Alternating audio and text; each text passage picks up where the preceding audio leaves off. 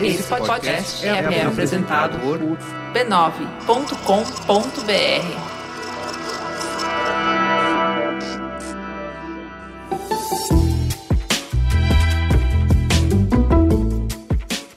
Mamileiros e mamiletes, bem-vindos ao nosso especial de Natal.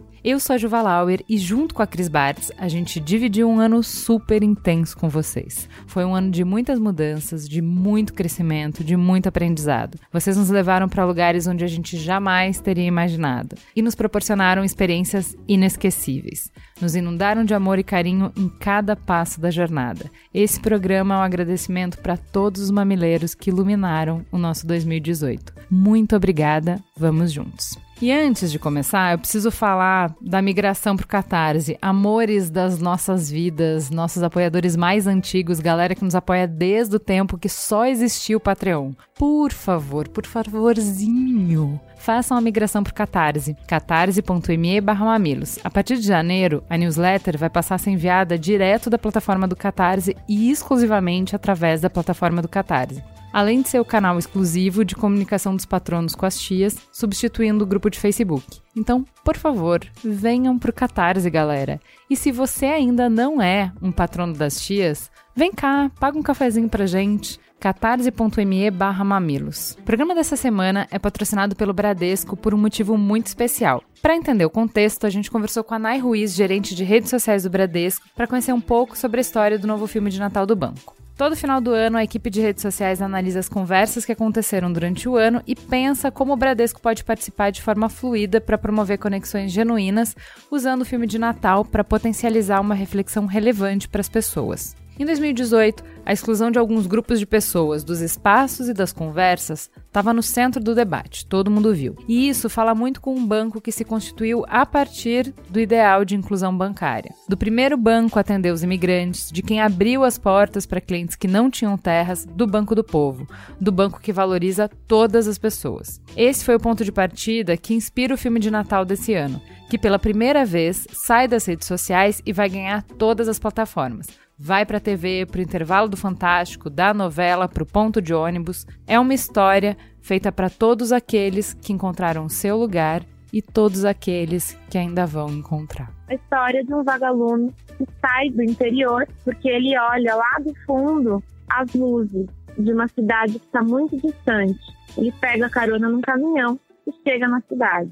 Mas quando ele chega na cidade, as luzes são muito maiores do que a dele. Então ele acaba sendo até invisível, despercebido pelas pessoas. Ele entra num restaurante, ninguém nota ele, ele sai e tenta chegar num semáforo que está com uma luz verde brilhante, ele é quase atropelado. Enfim, ele passa por alguns momentos de invisibilidade né, na trajetória e até que quando ele está sentadinho na sarjeta, bem tristinho, chorando, todo mundo está reunido em volta da árvore de Natal para ver as luzes serem acendidas. E as luzes acendem, é aquela epifania de emoções, só que de repente tem uma pane no sistema, explode o disjuntor e as luzes acabam e fica tudo escuro. Uma criança senta perto dele, está chorando triste porque não tem luz, ele também está triste, só que ele quer animar a menina.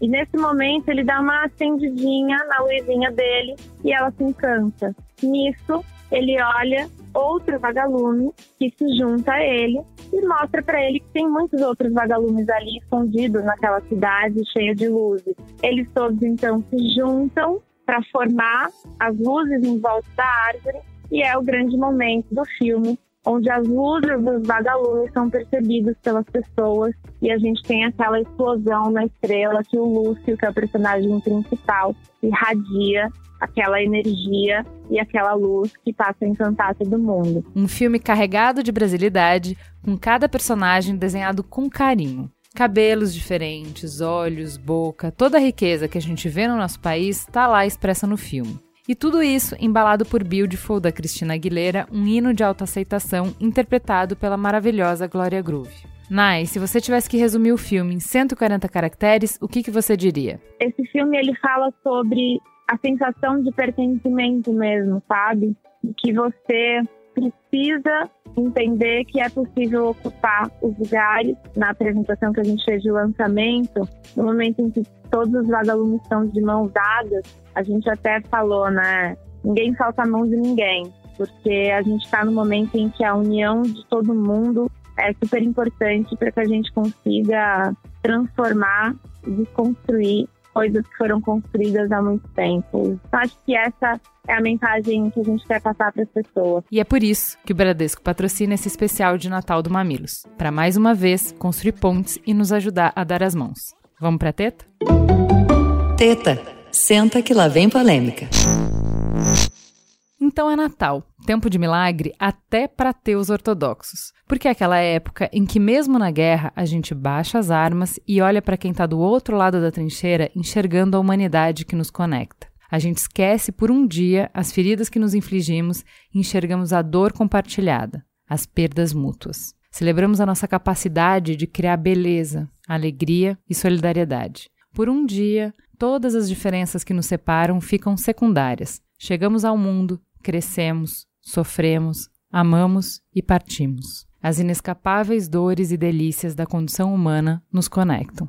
Em 2018, muitas mágoas e rancores estão no caminho desse pequeno milagre de Natal. Foi um ano de nos chocarmos com a opinião das pessoas, de sofrermos com intolerância, com ódio espalhado sem pudor. Foi tempo de enrijecer posicionamentos e nos isolarmos em torres de certezas e superioridades morais. Tudo isso nos afasta, e é natural que seja assim. Viver junto é difícil. Sempre foi. Em 1851, o filósofo alemão Schopenhauer escreveu em uma coletânea de seus textos de filosofia a parábola do porco-espinho. Um grupo de porco-espinhos se amontoou buscando calor em um dia frio do inverno. Mas quando começaram a espetar um ao outro com seus espinhos, foram obrigados a se dispersar. Dispersos, o frio fez eles juntarem-se novamente. E aí a mesma coisa aconteceu. Por fim, depois de muitas idas e vindas, de muito aproximar e afastar, descobriram que seria melhor se permanecessem juntos, porém mantendo uma certa distância.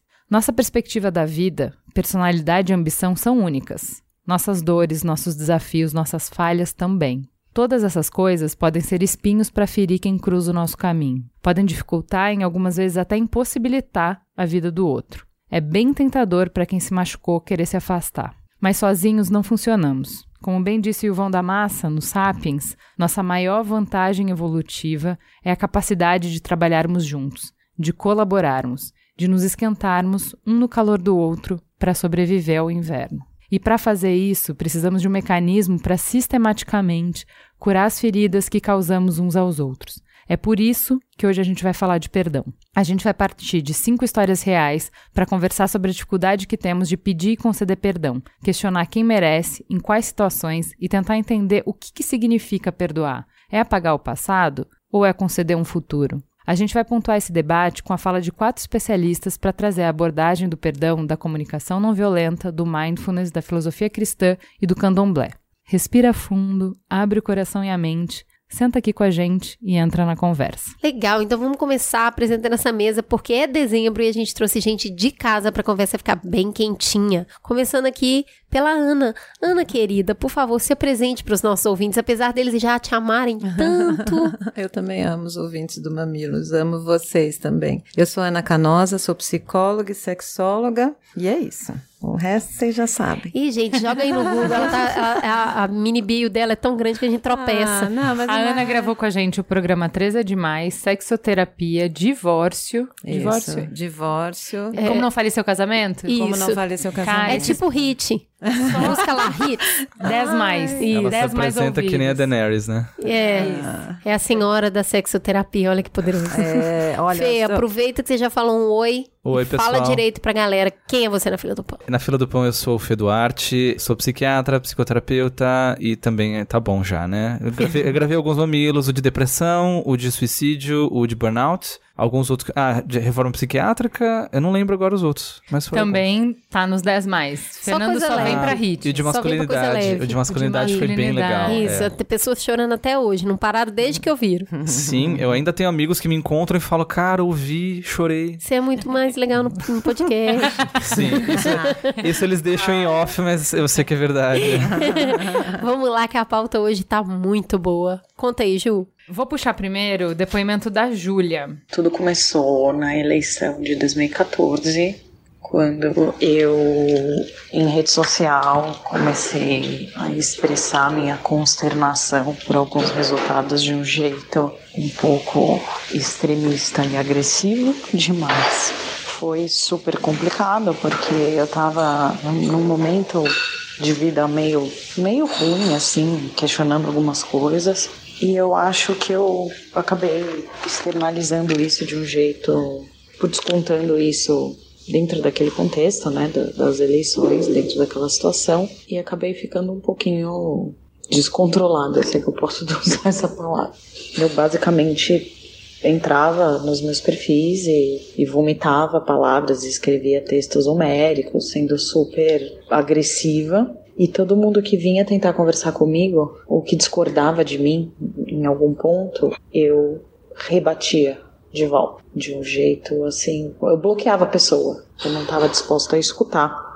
E não só isso, eu comecei a categorizar aquelas pessoas como pessoas ruins ou de alguma maneira eu queria bloquear aquela gente toda naquele momento da minha vida. Eu não fiz questão, eu não, não respeitei a opinião deles, eu, eu apenas virei um trator digital e saí atropelando todo mundo. E eu achava que eu estava certa. Eu achava que aquele era o ponto de vista certo e, e imagina como tinha gente que pensava de outro jeito. Se essas pessoas estavam pensando de outro jeito é porque elas estão completamente malucas e aquele momento passou. Alguns meses passaram e eu lembro que eu escutei um programa do Mamilos e parece que naquele momento caiu uma ficha. Caiu uma ficha de que eu não estava querendo escutar as pessoas. Eu, eu tava só querendo gritar sobre aquilo que eu achava certo, querendo fazer com que as pessoas aceitassem ou engolissem o meu ponto de vista. E aí, quando essa ficha caiu, eu me senti muito mal. Eu fiquei super chateada, super envergonhada daquilo que eu tinha feito. E eu tentei pedir ajuda. Eu pedi ajuda para uma amiga eu, eu abri o coração para ela, falei, cara, eu me sinto muito envergonhada, eu me sinto muito arrependida. Assim, ela preparou o meio de campo, conversou com algumas pessoas que eram, eu acho que os casos mais delicados, onde eu fui mais danosa, né? Ela preparou o caminho, mas eu tive que abordar essas pessoas, tive que dar aquela respirada fundo e chamá-las para conversar. Eu acho que elas ouviram, mas obviamente nessas situações super extremas, quando você é irredutível quando você não quer escutar, eu acho que você mostra um lado também que as pessoas olham e falam, puta, não vale a pena, ou tipo, eu não me identifico mais, ou puta, não, não é isso que eu quero, e é super compreensível. Eu fiquei muito aliviada de ter conseguido tentar me retratar, mas ao mesmo tempo chateada por não ter conseguido fazer com que as coisas voltassem a ser como era antes. É uma ferida que fica ali meio que é uma cicatriz, né? Que fica ali para sempre. É, mas também é um, uma forma, é um, é um lembrete também para que eu nunca mais repita ou nunca mais me coloque naquela posição super horrorosa, super escrota. E eu acho que, enfim, quatro anos passaram e a gente teve aí um momento também de ânimos exacerbados e de muita polarização. E eu fiquei feliz de eu ter conseguido ouvir mais, mesmo que as palavras da turma que estava do outro lado, acreditando em outras coisas, mesmo que aquele discurso me magoasse, me deixasse muito triste. Eu consegui me manter firme sem perder o centro. E eu acho que eu não teria encarado dessa forma, não teria passado por isso sem antes ter vivido o outro lado. E eu espero que as pessoas que fizeram isso ou que passaram por isso dessa vez, que elas consigam ter um momento de reflexão e reavaliar algumas posturas. Né? Acho que tem duas coisas que eu acho legais de partir desse exemplo. Número um, eu sempre fico pensando assim, quando eu escuto uma história dessa, eu fico pensando, qual será coisa atual da minha vida que eu tô agindo dessa maneira, que eu tenho certeza que eu sou a pessoa certa e por conta disso eu acho que eu posso ser intransigente e por causa disso eu acho que eu posso não negociar uhum. a relação. É, olha, se você pensa isso aqui, então eu não tenho nada que ser seu amigo, entendeu? Qual é a situação que eu posso estar tá fazendo isso hoje que amanhã eu vou. Não é flexibilizar, porque vamos dar nome aos bois, tá? No caso específico, ela falou assim: eu não quero nada com pessoas que acham que roubo é ok. Uhum. Não é que ela hoje quer algo com pessoas que acham que roubo é ok. Ela simplesmente enxergou que ela estava olhando a situação de um jeito maniqueísta, que as pessoas não apoiavam isso. Qual é a situação da minha vida que eu tô reduzindo a situação a uma variável só, julgando as pessoas e achando que eu tô tão montada na verdade que eu não preciso conversar, dialogar. Sobre isso, né? Eu Fazer só simplesmente reflexão. posso fazer uma limpa na minha vida e falar, ó, gente, assim eu não preciso. É, eu fiz muitos anos de terapia com a mesma profissional. Muitos anos, acho que 15. Eu comecei a fazer fa- terapia na faculdade de psicologia. Eu tinha, acho que eu tinha 17 anos. E algumas frases dela me marcaram demais, assim, né? Durante tantos anos, uma delas foi. Você não é uma unanimidade, Ana Canosa. Aquilo para mim fez tanto sentido. Eu não lembro muito bem qual que era a situação, mas era tipo, como essa pessoa não gosta de mim? Eu sou tão legal.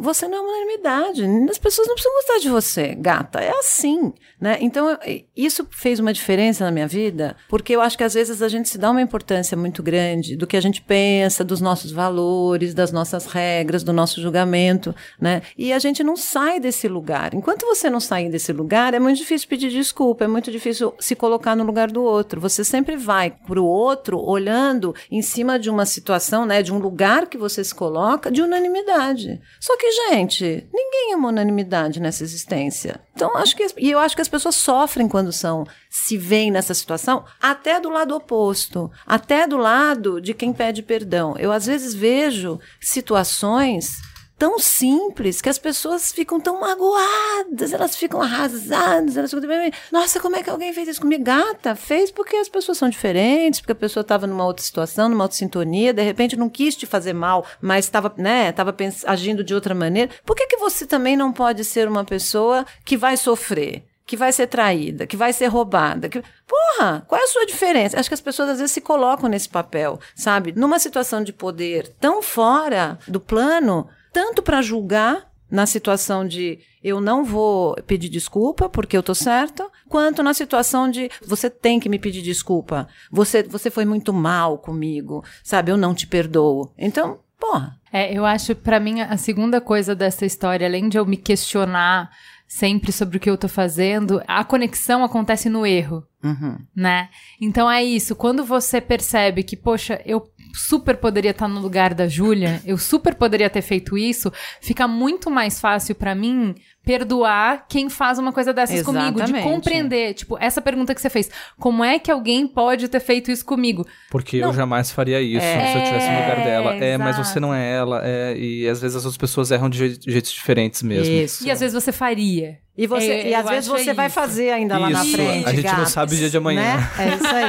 É, tem uma condição muito comum no ser humano que é a referência do que ele julga certo ou errado, né? Isso. Ah, é muito difícil você viver sem referências. O problema que eu percebo é que a gente se agarra nessas referências como verdades únicas. Então, quando essa referência é ferida, aquela pessoa entra num. É, é como se alertasse um vírus no sistema. Ela é um erro que precisa ser eliminado. E você não consegue tratar aquilo pelo ponto de vista de quem também está errando. Eu costumo falar que só dois sentimentos movem as pessoas: o medo e o amor. As pessoas erram e acertam por medo e por amor. Quando você vai no cerne de cada um das questões sobre comportamento, você vai ver que no fundo as pessoas estão sempre movidas a uma dessas coisas e pior, às vezes elas se confundem. Às vezes as pessoas estão agindo de uma maneira amedrontada, mas no fundo é amor, às vezes estão agindo com amor, mas no fundo é medo, porque a gente é ser social. Uhum.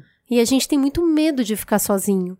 Então, quando a sua terapeuta fala você não é uma unanimidade, cai aquela ficha enorme, Nossa. que é assim, mas eu sou uma boa pessoa, por que alguém não gostaria de tudo mim? bem, né? Dizer, tudo bem alguém não gostar de você. Então, né? é- é, a gente passa, por ser ser social, a gente passa uma vida inteira flertando com todo mundo que está à nossa volta, né? Seduzindo essas pessoas para a personalidade que a gente É. tem. Eu vejo uma relação muito estreita entre mindfulness e perdão. Tem vários elementos da prática de mindfulness que se aplicam também ao ato de perdoar. Para começar, o que é mindfulness?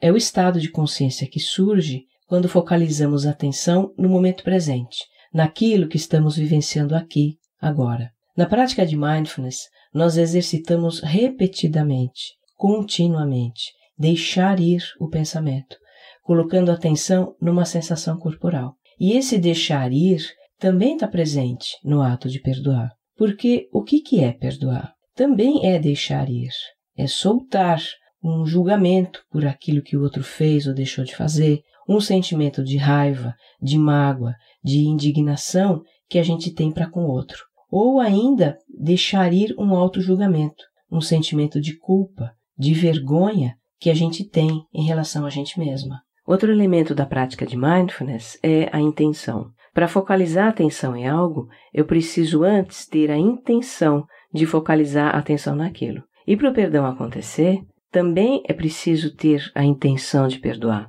É preciso tomar a decisão de perdoar. E essa é uma parte difícil, devido à forma como a nossa mente interpreta as situações da vida. A mente humana é dualista, quer dizer, ela entende o mundo por meio de opostos.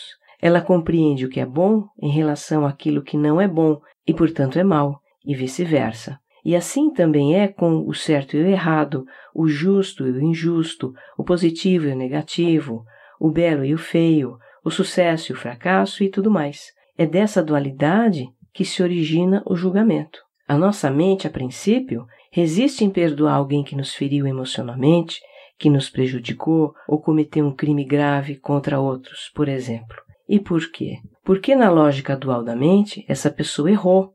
Ela foi cruel, foi injusta, e ela deve pagar por isso. Ela fez por merecer, inclusive, o julgamento e a raiva, o ressentimento, a indignação que ela gerou com o seu ato. A gente até mesmo alimenta esses sentimentos pela pessoa como uma forma de castigá-la também. Mas o que de fato acontece quando a gente faz isso? Se intoxica com o próprio veneno. A raiva, mágoa, indignação, desprezo que a gente alimenta quando lembra do que a pessoa fez e não se conforma com o que a pessoa fez, isso faz mal para nós, nos prende ao passado, nos amarga, cria um peso, uma carga emocional que só cresce e fica cada vez mais difícil de carregar. Pior ainda é alimentar a culpa, vergonha e autodesprezo pelos nossos erros porque a gente também se julga e se condena pelos nossos erros, pelas nossas fraquezas e imperfeições. Agora, se alimentar sentimentos negativos pelo outro já nos intoxica, imagine o efeito disso quando a origem e o destino desses sentimentos somos nós mesmos. Então aqui entra um outro elemento da prática de mindfulness que também se aplica ao perdão, que é o não julgamento. Ter como princípio não julgar e deixar ir os julgamentos porque os julgamentos traduzem uma expectativa de perfeição que temos de nós e dos outros e que é irreal. Não somos perfeitos. Somos só seres humanos aprendendo com as nossas experiências. Então, se eu aceito a minha condição de ser humano falível e imperfeito, se eu estendo essa aceitação para o outro, que é um ser humano também, aceitação que significa ver as coisas como elas são, para além da dualidade, que aliás é um outro elemento, né? A aceitação é um outro elemento de mindfulness que se aplica ao perdão. Se eu deixo ir os julgamentos pelos meus erros, limites e fraquezas e me concentro no que eu posso aprender com os meus erros e no que eu preciso desenvolver para transcender meus limites e fraquezas. Se deixo ir o julgamento com relação ao outro e entendo que ele também tem lá os aprendizados dele. Se eu faço isso, o perdão é possível o perdão acontece. O perdão, assim como o mindfulness, é um exercício, é algo que precisa ser praticado. E o que a gente ganha ao perdoar? Eu acho que é importante ter em mente isso, porque nós, seres humanos, somos motivados a obter benefícios, né? O que a gente ganha com o perdão é leveza, é liberdade, é compaixão, é paz. Agora, eu acho uma coisa, você estava começando a falar aqui, Cris, eu me, eu me, me veio uma, uma coisa sobre a questão da responsabilidade emocional que nós temos na vida do outro sabe? Eu acho, se você quer viver em conexão com as pessoas de um jeito positivo, no sentido de fazer amor mesmo, né? Nessa coisa de você produzir o coletivo e tal, você tem que, em certa medida, se responsabilizar emocionalmente pelo que você provoca no outro, né? Acho que quando a gente tem isso presente, eu vou tentar ser educado, eu vou tentar não, vou tentar ser gentil, eu vou tentar me colocar no lugar do outro. Fica mais fácil de você pedir desculpa e você dizer, né, ou de você perdoar os outros. Agora, se você vive achando que você não tem responsabilidade emocional nenhuma sobre a reação dos outros, que você pode falar o que você quiser, fazer o que você quiser e foda-se o mundo, a hora que isso cai a ficha, cai de uma maneira muito pesada. Que é quando você percebe que não, pera um pouquinho, eu produzo emoção nas pessoas. Então, mas peraí. Aí eu acho que, embora isso seja verdade, as pessoas, cada. aquela clichêzão de que cada pessoa tá passando por uma batalha que a gente não tá vendo. Uhum. E tá em um, em um lugar dessa caminhada. Para falar um pouco sobre isso, eu vou chamar a Noemi. Eu fui diagnosticada com início de depressão e ansiedade em 2015. E aí o psiquiatra recomendou, né, além da terapia com psicólogo, uma medicação, porque os meus níveis de irritabilidade estavam altos. E aí eu passei um, um tempinho tomando a medicação, aí uma hora eu simplesmente eu não, eu resolvi que eu não precisava daquilo. Parei de repente sozinha, isso não é recomendável de jeito nenhum. E o que, que aconteceu? Eu fiquei muito mais irritada nesse período que eu, eu parei a medicação, muito, muito, muito, muito mais irritada. Eu não conseguia controlar minhas emoções, nem entender o que estava acontecendo. E aí, eu tenho um amigo chamado Igor, e eu tenho um apreço enorme por ele. Nós fazemos parte de um projeto de extensão na universidade, a UFRN, e a gente estava escrevendo um artigo para mandar para uma revista. E no grupo do WhatsApp surgiu essa questão de que quem não tinha ajudado a escrever não ia ter o nome publicado no, no artigo. E aí, não foi ele que começou a discussão, certo? Foi outra pessoa. E aí, eu fiquei muito chateada, porque eu falei: não, gente, peraí. Às vezes a pessoa não conseguiu ajudar a escrever o artigo, mas a pessoa participa do projeto de extensão ativamente, das atividades. E quem escreveu só tem o que escrever por conta de quem ajuda a desenvolver o projeto, a, a acontecer na prática. E aí rolou essa confusão no grupo tal, e meu amigo Igor não falou nada. E nesse dia, à noite já, ele, ele veio aqui na minha casa por algum motivo, por algum outro motivo, não foi por essa confusão. E ele entrou no assunto nesse assunto, né, dessa discussão. E aí ele começou a, a defender o ponto de vista de que só quem escreve é quem deveria ter o nome publicado. E eu fiquei pistola. Assim, você já tá um turbilhão de emoções e tal. E foi uma coisa que foi tomando conta de mim. Eu argumentava com ele, falava para ele que, que não, que não era assim, que devia publicar, o nome de todo mundo, etc. E ele argumentava que não, e enfim. Sendo que ele estava argumentando calmamente. E eu comecei, aquilo começou a me aborrecer de um jeito que até hoje eu não entendo, assim, não, acho que não era eu. E eu comecei a, a ficar muito brava, muito, muito, muito mesmo. Enchi os olhos de lágrimas, olhei para ele e falei: Igor, eu quero que você vá embora. Cara, ele olhou para mim com os olhos mais tristes que eu já vi na minha vida, por alguma coisa que eu fiz. Ele não entendeu o que estava acontecendo. Não tinha como entender. Você tá conversando com alguém, você tá só defendendo um ponto de vista, e a pessoa olha pra você e diz assim: Eu quero que você vá embora. Né? Ele olhou para mim e falou: ele não, na verdade, ele não falou, ele não acreditou o que estava acontecendo. E aí eu falei: eu quero que você vá embora, eu quero que você vá embora da minha casa. Brava, falou isso alto, gritando, chorando. Ele olhou para mim, ele fez: Noemi, o que é que tá acontecendo? É, você não, não é assim, você tá passando por alguma coisa. Sendo que quando ele falou isso, aí foi que eu fiquei irritada, eu fiquei muito chateada. E aí eu mandei ele embora de verdade, disse que ele encheu os olhos de lágrimas. E ele ficou muito triste e tal. Aí eu, caramba, ele foi embora, né? E aí eu pensei assim, caramba, velho, eu mandei uma pessoa embora da minha casa. Que situação. Fiquei mal a noite inteira e como era que eu ia pedir desculpas e como era que eu ia falar com ele. E aí no dia seguinte ele me mandou um áudio. E eu, nossa, eu vou ouvir esse áudio ou não vou, né? Pode ser que ele esteja, esteja me xingando e tal, eu não tô afim. Mas não, era um áudio dele perguntando se eu tinha ficado bem, se eu tinha conseguido dormir, porque ele disse que ficou tão incomodado, tão triste, que ele não conseguiu dormir. Ficou muito angustiado e tal. E aí, nesse momento, eu percebi que eu deveria voltar a fazer o meu tratamento. Falei para ele, né, que não, que eu não tinha conseguido dormir, que estava muito triste e falei para ele que eu não tinha tinha parado o tratamento, não sei o que. Pedi desculpas e ele me desculpou, né? E ele não me desculpou assim da boca para fora, ele me desculpou de verdade. E eu fico assim, cara, não é possível que alguém tenha tanto amor no coração. E tem mais nisso. Eu acho que esse exemplo ele se aplica. Eu, você vai lembrar disso.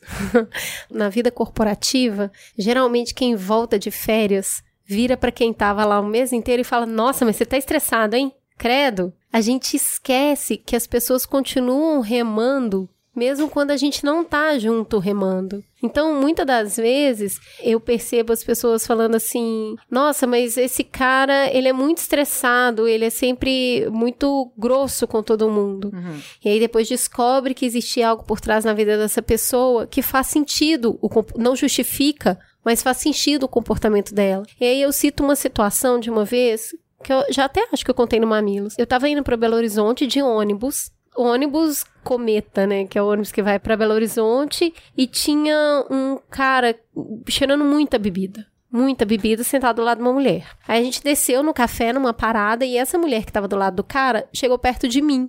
E o cara tava próximo, mas não o suficiente para ouvir, e ele pediu outra pinga. E aí a mulher não aguentou, comentou comigo e falou: Olha esse sujeito, pelo amor de Deus, ele não para de beber, que horror. Como que isso é possível? Ele, ainda falta metade da jornada e esse cara nesse cheiro de álcool. Aí uma mulher que estava do nosso lado e não estava participando da conversa, colocou a mão no braço dela e falou: Me desculpa, ele é meu irmão. A gente acabou de perder a nossa mãe e a gente está indo para BH pro velório. A mulher que falou quase falou: Me dá uma pinga também e eu pago a dele. Total, total. Sim. Naquele é. momento, fazia todo o sentido do mundo. O cara tá bebendo e foda-se, ele tá cheirando álcool, eu vou com ele. E se bobear, ainda deixa ele dormir no meu ombro. Uhum. Então, na verdade, quando a gente vê o que acontece por trás de alguns comportamentos, eles não se justificam, mas você tem mais compaixão. É, mas eu, mas eu acho que a gente tem uma coisa que é uma ferramenta, que é a ferramenta da ação, quando você tem o limite que você coloca nas pessoas. Então, assim, o outro é agressivo comigo porque está passando por uma determinada situação da vida, isso me deixa mal, isso me deixa pilhada, e eu chego para o outro e digo: olha, isso é você, eu não quero mais, né? Assim, então, o fato da gente entender empaticamente o que o outro está sentindo e perdoar aquilo que ele fez, ou porque está passando por uma situação, ou porque ele achou que não ia causar esse, essa, esse estrago todo, ou porque ele até acha natural agir assim, porque as pessoas uhum. né, vão naturalizando comportamentos. Tudo bem, acho que perdoar tudo bem, mas eu queria só chamar a atenção para uma coisa chamada coloque limite. Então, assim, ó, ok, eu te entendo, mas é o seguinte, comigo não, tá? Uhum. Falou? Então, assim, vai parar de gritar desse jeito, porque isso me incomoda. Vai fazer outra terapia, vai procurar o psiquiatra. Lutar boxe. Vamos te ajudar, vai lutar boxe, eu te ajudo. Mas, assim, pessoas muito próximas a gente, nós temos que aprender a colocar os nossos limites para que essa relação não vire o tempo todo. Desculpa, não desculpa, desculpa, não desculpa. Ou um ressentimento, é porque a gente tem que pensar qual é o meu limite nisso. Eu posso entender você, eu posso te perdoar, mas olha, tem um limite meu aqui que é bom você não avançar. Faça alguma alguma coisa por isso. Se responsabilize Eu acho que tem uma coisa importante aí que é a liberdade de não revidar na mesma moeda. Isso, isso é legal. Isso é libertador. Uhum. Se alguém te bateu e você consegue respirar o suficiente para não revidar na mesma moeda, entendendo, sabe aquele 30 segundos que você consegue falar assim: esse cara perdeu o pai, mas poxa, viajar do lado de alguém que tá cheirando álcool daqui até lá é difícil, então eu vou virar para ele e vou falar: eu te entendo. Mas tá difícil para mim também. Uhum. A gente ainda vai ficar seis horas junto. Maneira, você quer ir conversando? Eu vou conversando com você. Então, é Bem... transformador é, reverter essa energia. Isso, Às Essa é vezes legal você vê mesmo. aquele comportamento que é incômodo, por exemplo, é- é dessa história que você contou, né, Cris, do, do- do cara que tava bebendo. Você vê um comportamento que você não considera, você não aceita, e você fica pensando no seu rol a- a- as explicações pra isso. E quando você não encontra uma explicação lógica pra isso, você, eh, enfim, já pensa que é mau caratismo, que a pessoa tá mal intencionada. E às vezes, se você ficar procurando nas causas disso, é onde tá a frustração mesmo. Às vezes é melhor você nem tentar entender a, a causa daquilo, você aceitar. Eu tenho vivido muito isso agora na- nessa maternidade de bebezinho, né? A gente procura explicação pra tudo. Vida de adulto é muito chata, gente. Sim. A E gente esquece tem, né? completamente que a gente é bicho e que tem coisas que é puramente Que é instintiva, aleatório. aleatória, sabe? Não, mas você tem que explicar isso, tem que ter algum sentido. E a busca desse sentido também é algo que ajuda a desgastar a relação. Às vezes só aconteceu porque aconteceu. E ponto final. Eu sou o Lucas Valauer, eu sou pastor da Igreja Adventista e eu vim falar um pouquinho da perspectiva cristã sobre o perdão. O perdão, ele, ele é algo muito, muito poderoso, porque quem oferece o perdão, ele não oferece algo que realmente é fácil de dar.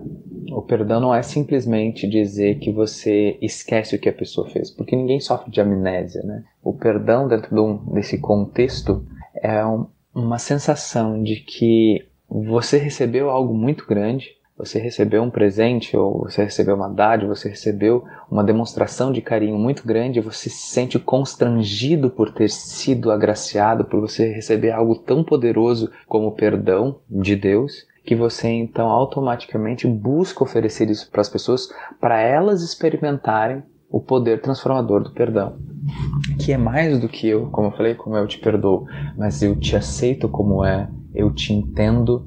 Acho que essa questão da, da empatia é algo muito forte no perdão, né? O perdão verdadeiro, ele realmente ele tem um processo de empatia. Eu entendo o que, que você fez, eu não concordo com o que você fez, mas eu vou até você e, e eu te aceito. É uma demonstração de um carinho, de um se despir do orgulho, do ego. E acho que a grande importância para o indivíduo é realmente esse trabalho do ego. É permitir que o poder do perdão, de perdoar, de dizer eu te perdoo e de receber o perdão, é uma eliminação do ego, é um diminuir do ego. E eu creio também que Cristo não, não deu outro ensino senão justamente isso, entender o quão negativo muitas vezes é a gente alimentar aquilo que nós queremos, nós vemos, nós achamos, e isso tem sido muito forte na nossa sociedade, né? É uma importância muito grande do que o eu acha, do que eu penso, do que eu quero, em detrimento do que os outros, né? E, e o ego muitas vezes é essa barreira que impede muitas vezes da gente conseguir realmente se conectar com outras pessoas.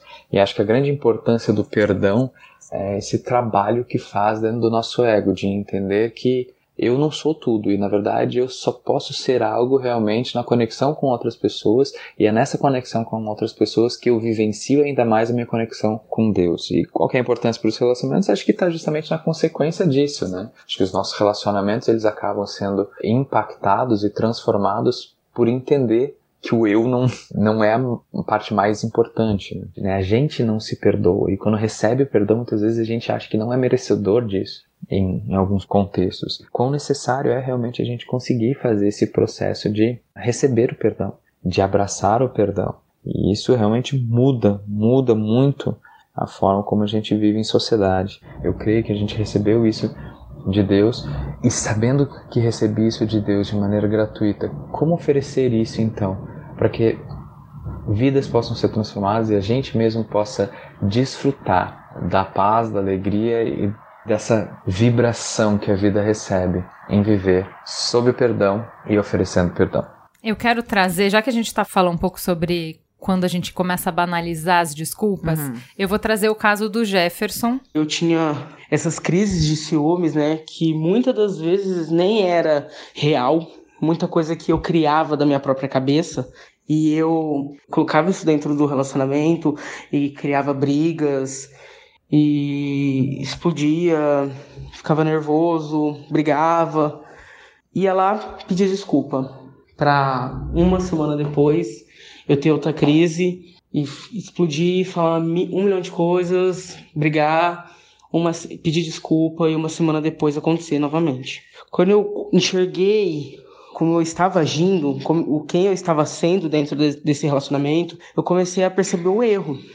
Né? Eu comecei a ver a, a, com que banalidade eu tratava essas desculpas. E eu percebi que ela não era não eram desculpas que me faziam mudar não era uma desculpa que eu pensava era só um conforto que eu queria naquele momento por estar arrependido de ter feito aquilo mas aquilo era muito mais intenso dentro de mim. E eu machucava outras pessoas né? E pedi desculpa então eu vi alguns vídeos sobre relacionamentos abusivos e eu percebi o papel que eu estava, que não era o que o papel que eu queria estar. E quando eu abri meus olhos, começou a passar cenas de todo o meu relacionamento, eu lembro de como era no começo, como era feliz, como eu recebi um sorriso e no fim como era é, eu só recebia expressões tristes. E aí essa imagem começou a passar pela minha cabeça inúmeras e inúmeras vezes. Eu comecei a sentir mais medo ainda, né? Quem eu me tornei, mas eu entendi que pedir desculpas é muito mais do que só pedir desculpas. Você tem um processo, você tem algo mais profundo, sentimental, porque a, o conflito que foi gerado, a dor que foi gerada, ela é muito maior, ela é muito mais intensa. A minha sogra é uma pessoa muito diferente de mim. Eu não tenho muito filtro. É, voltando naquele programa de inteligência emocional que fala que o seu grau de inteligência emocional pode ser medido pelo tempo que você tem entre sentir e reagir. O dela é, ela é 50 vezes mais inteligente emocional do que eu, ela pensa muito antes de agir, e por conta disso, ela fala um negócio que sempre me fica na minha cabeça, que é assim, depois que inventaram a palavra desculpa, a vida ficou fácil. Tá. Porque, claro, entendeu? Você faz a merda que você faz, você não se responsa você não toma consciência da sua responsabilidade sobre os sentimentos dos outros, e aí depois é só pedir desculpa. Eu não quero desculpa, eu quero que você não faça mais. Se você não fizer mais, você não precisa pedir desculpa para mim, entendeu?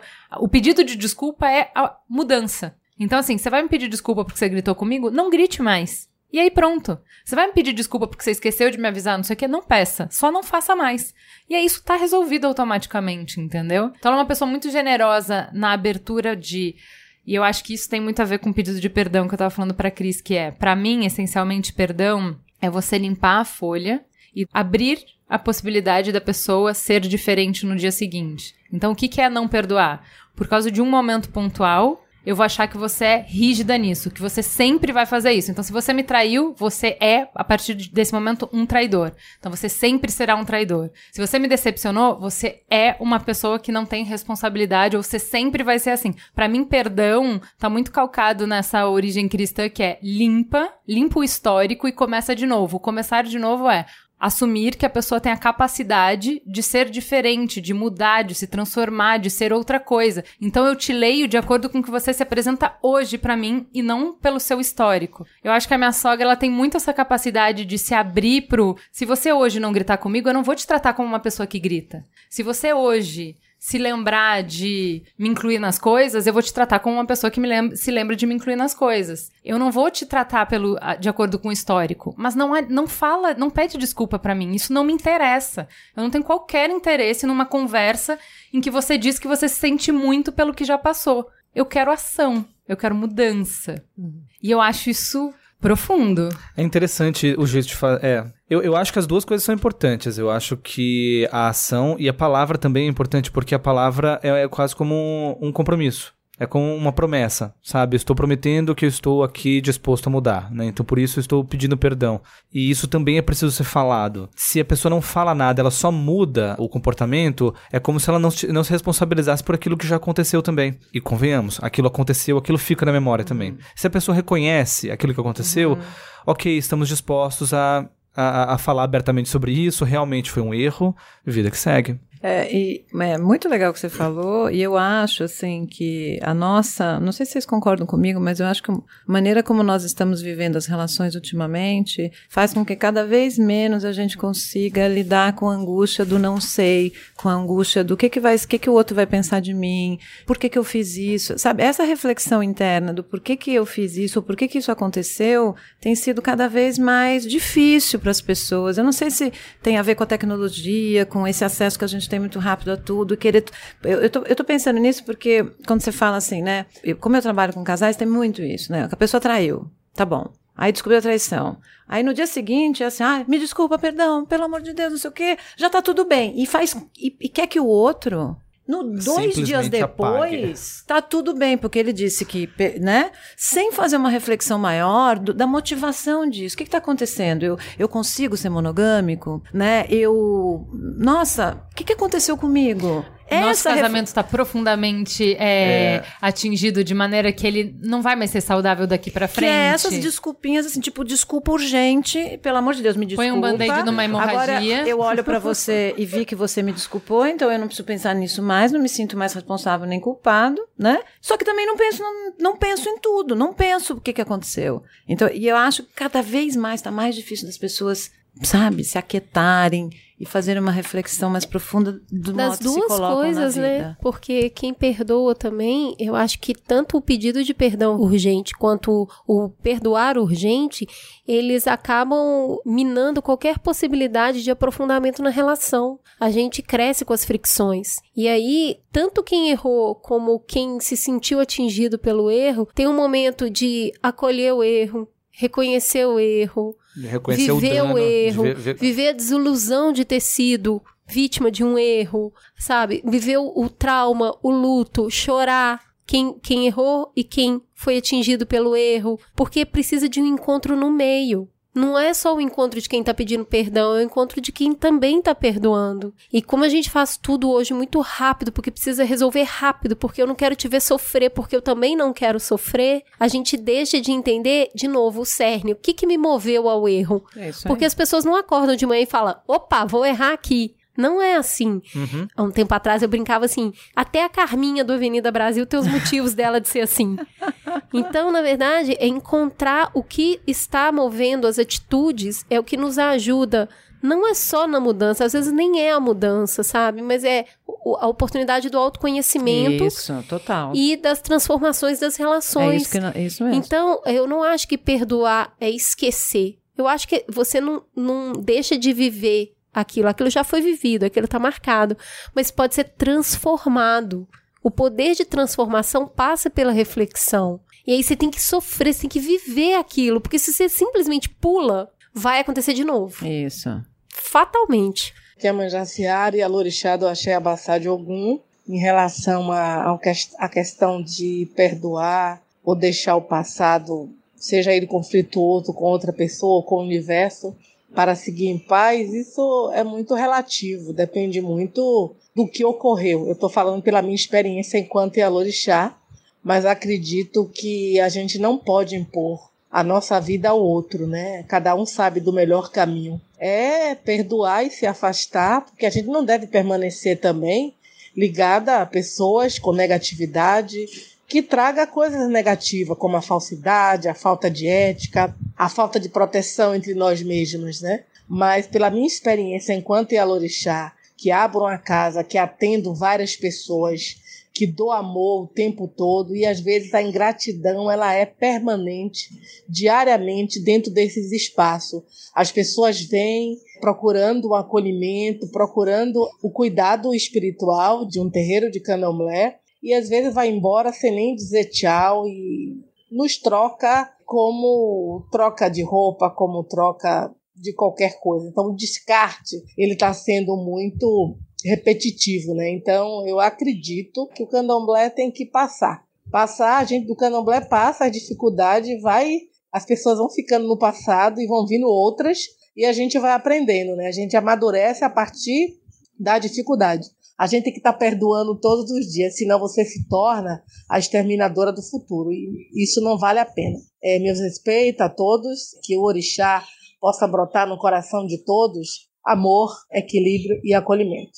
O livro da comunicação não violenta, É ótimo, né? É ótimo, mas eles falam muito sobre essa coisa de quanto que uma pessoa é responsável pelo que ela causa no outro. É. Tá? Então, em geral, ele fala assim, Nada. ok, é, alguém me magoou, entendeu? A responsabilidade É disso é minha, minha. é minha. Sabe? Isso É poderia até ser a fagulha, pra, mas assim, não, não dá pra você falar que o sentimento durou mais de 10 segundos. Se durou muito tempo, porque alguém me ofendeu, a culpa é minha. Sou eu que tô optando por ficar ofendido. Uhum, né? Isso, isso. Então, é interessante você. é, A ideia de você não ficar culpa. Porque às vezes a pessoa pa- passa tanto tempo culpando outras pessoas pelo como ela tá se sentindo. E, e isso não vai ter solução nunca, né? É. porque aí você não se responsabiliza pelos seus próprios sentimentos. É sempre o outro que estimula sentimentos E em se a você. responsabilidade não é sua, você não, nem precisa fazer nada pra mudar, né?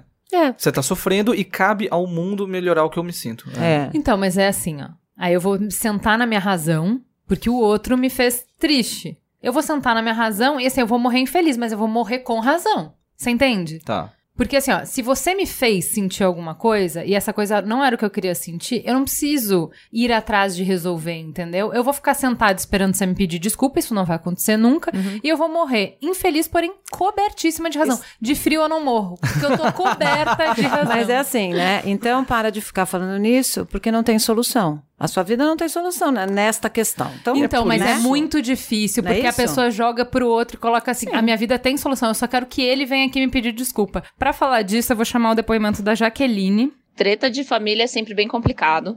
Eu tretei com a minha nona, uma coisa bem boba. Eu falei o que eu achava, ela não gostou e se ofendeu, mas eu achei que eu tava certa e decidi não pedir desculpa. Só que, de acordo com o que o tempo foi passando, por conta da treta e por conta dessa falta de desculpa e duas pessoas muito teimosas, eh, a gente acabou se afastando um pouco. E eu passei meses remoendo se eu deveria pedir desculpa, mesmo me sentindo certa. E é chato, na verdade, você se descobrir certo, mas não tá satisfeito com o resultado final. Então eu fiquei remoendo isso por um tempo e eu decidi que valia mais a pena eu pedir desculpa. Minha nona já tinha mais de 80 anos, ela era muito turrona. Principalmente pedir desculpa estava dentro das minhas capacidades, de uma coisa que eu podia influenciar, ao invés de simplesmente esperar que algo acontecesse do outro lado. Então eu me decidi que eu ia pedir desculpa e eu me preparei para ir conversar com ela ao vivo um dia. No dia foi horrível, assim, no caminho da casa dela, eu duvidei umas três vezes na frente da tela do smartphone se eu devia fazer isso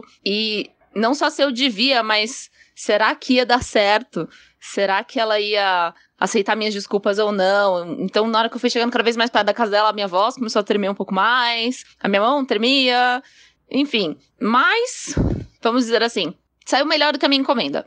Eu pedi desculpa por não ter medido as palavras. E foi até engraçado porque foi um pedido de desculpas do tipo assim: eu não mudei de opinião, mas eu mudei de visão sobre como eu exprimi a minha opinião e não foi a melhor forma. E eu peço desculpa por ter feito isso na sua casa, pedi, pedi, pedi. E foi ótimo, na verdade, porque a partir daí é como se eu estivesse dentro de um quarto e tivesse abrido uma nova porta que eu não tinha visto antes. Porque aí ela aceitou as desculpas e abriu o lado dela da história. E aí ela contou que ela se sentia distante é, de mim como neta, das minhas irmãs também, e que a pouca convivência que a gente teve, o fato do meu pai ter saído de casa muito cedo, enfim, isso mexeu um pouco com a forma como a gente se relacionava. A verdade é que a gente também não conhecia os próprios calos, entendeu? Enfim, ela se abriu para responder um monte de perguntas minhas. Eu tinha muitas perguntas, até hoje ainda tenho muitas perguntas sobre família, enfim. Mas eu achei que foram boas horas de conversa. Eu fui para pedir uma desculpa e eu passei, tipo, duas horas na casa dela conversando sobre outras coisas,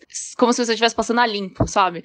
Pra mim, foi uma sensação um pouco de, de um restart, assim. Eu tive a chance de falar, tá bom, então daqui por diante pode ser diferente.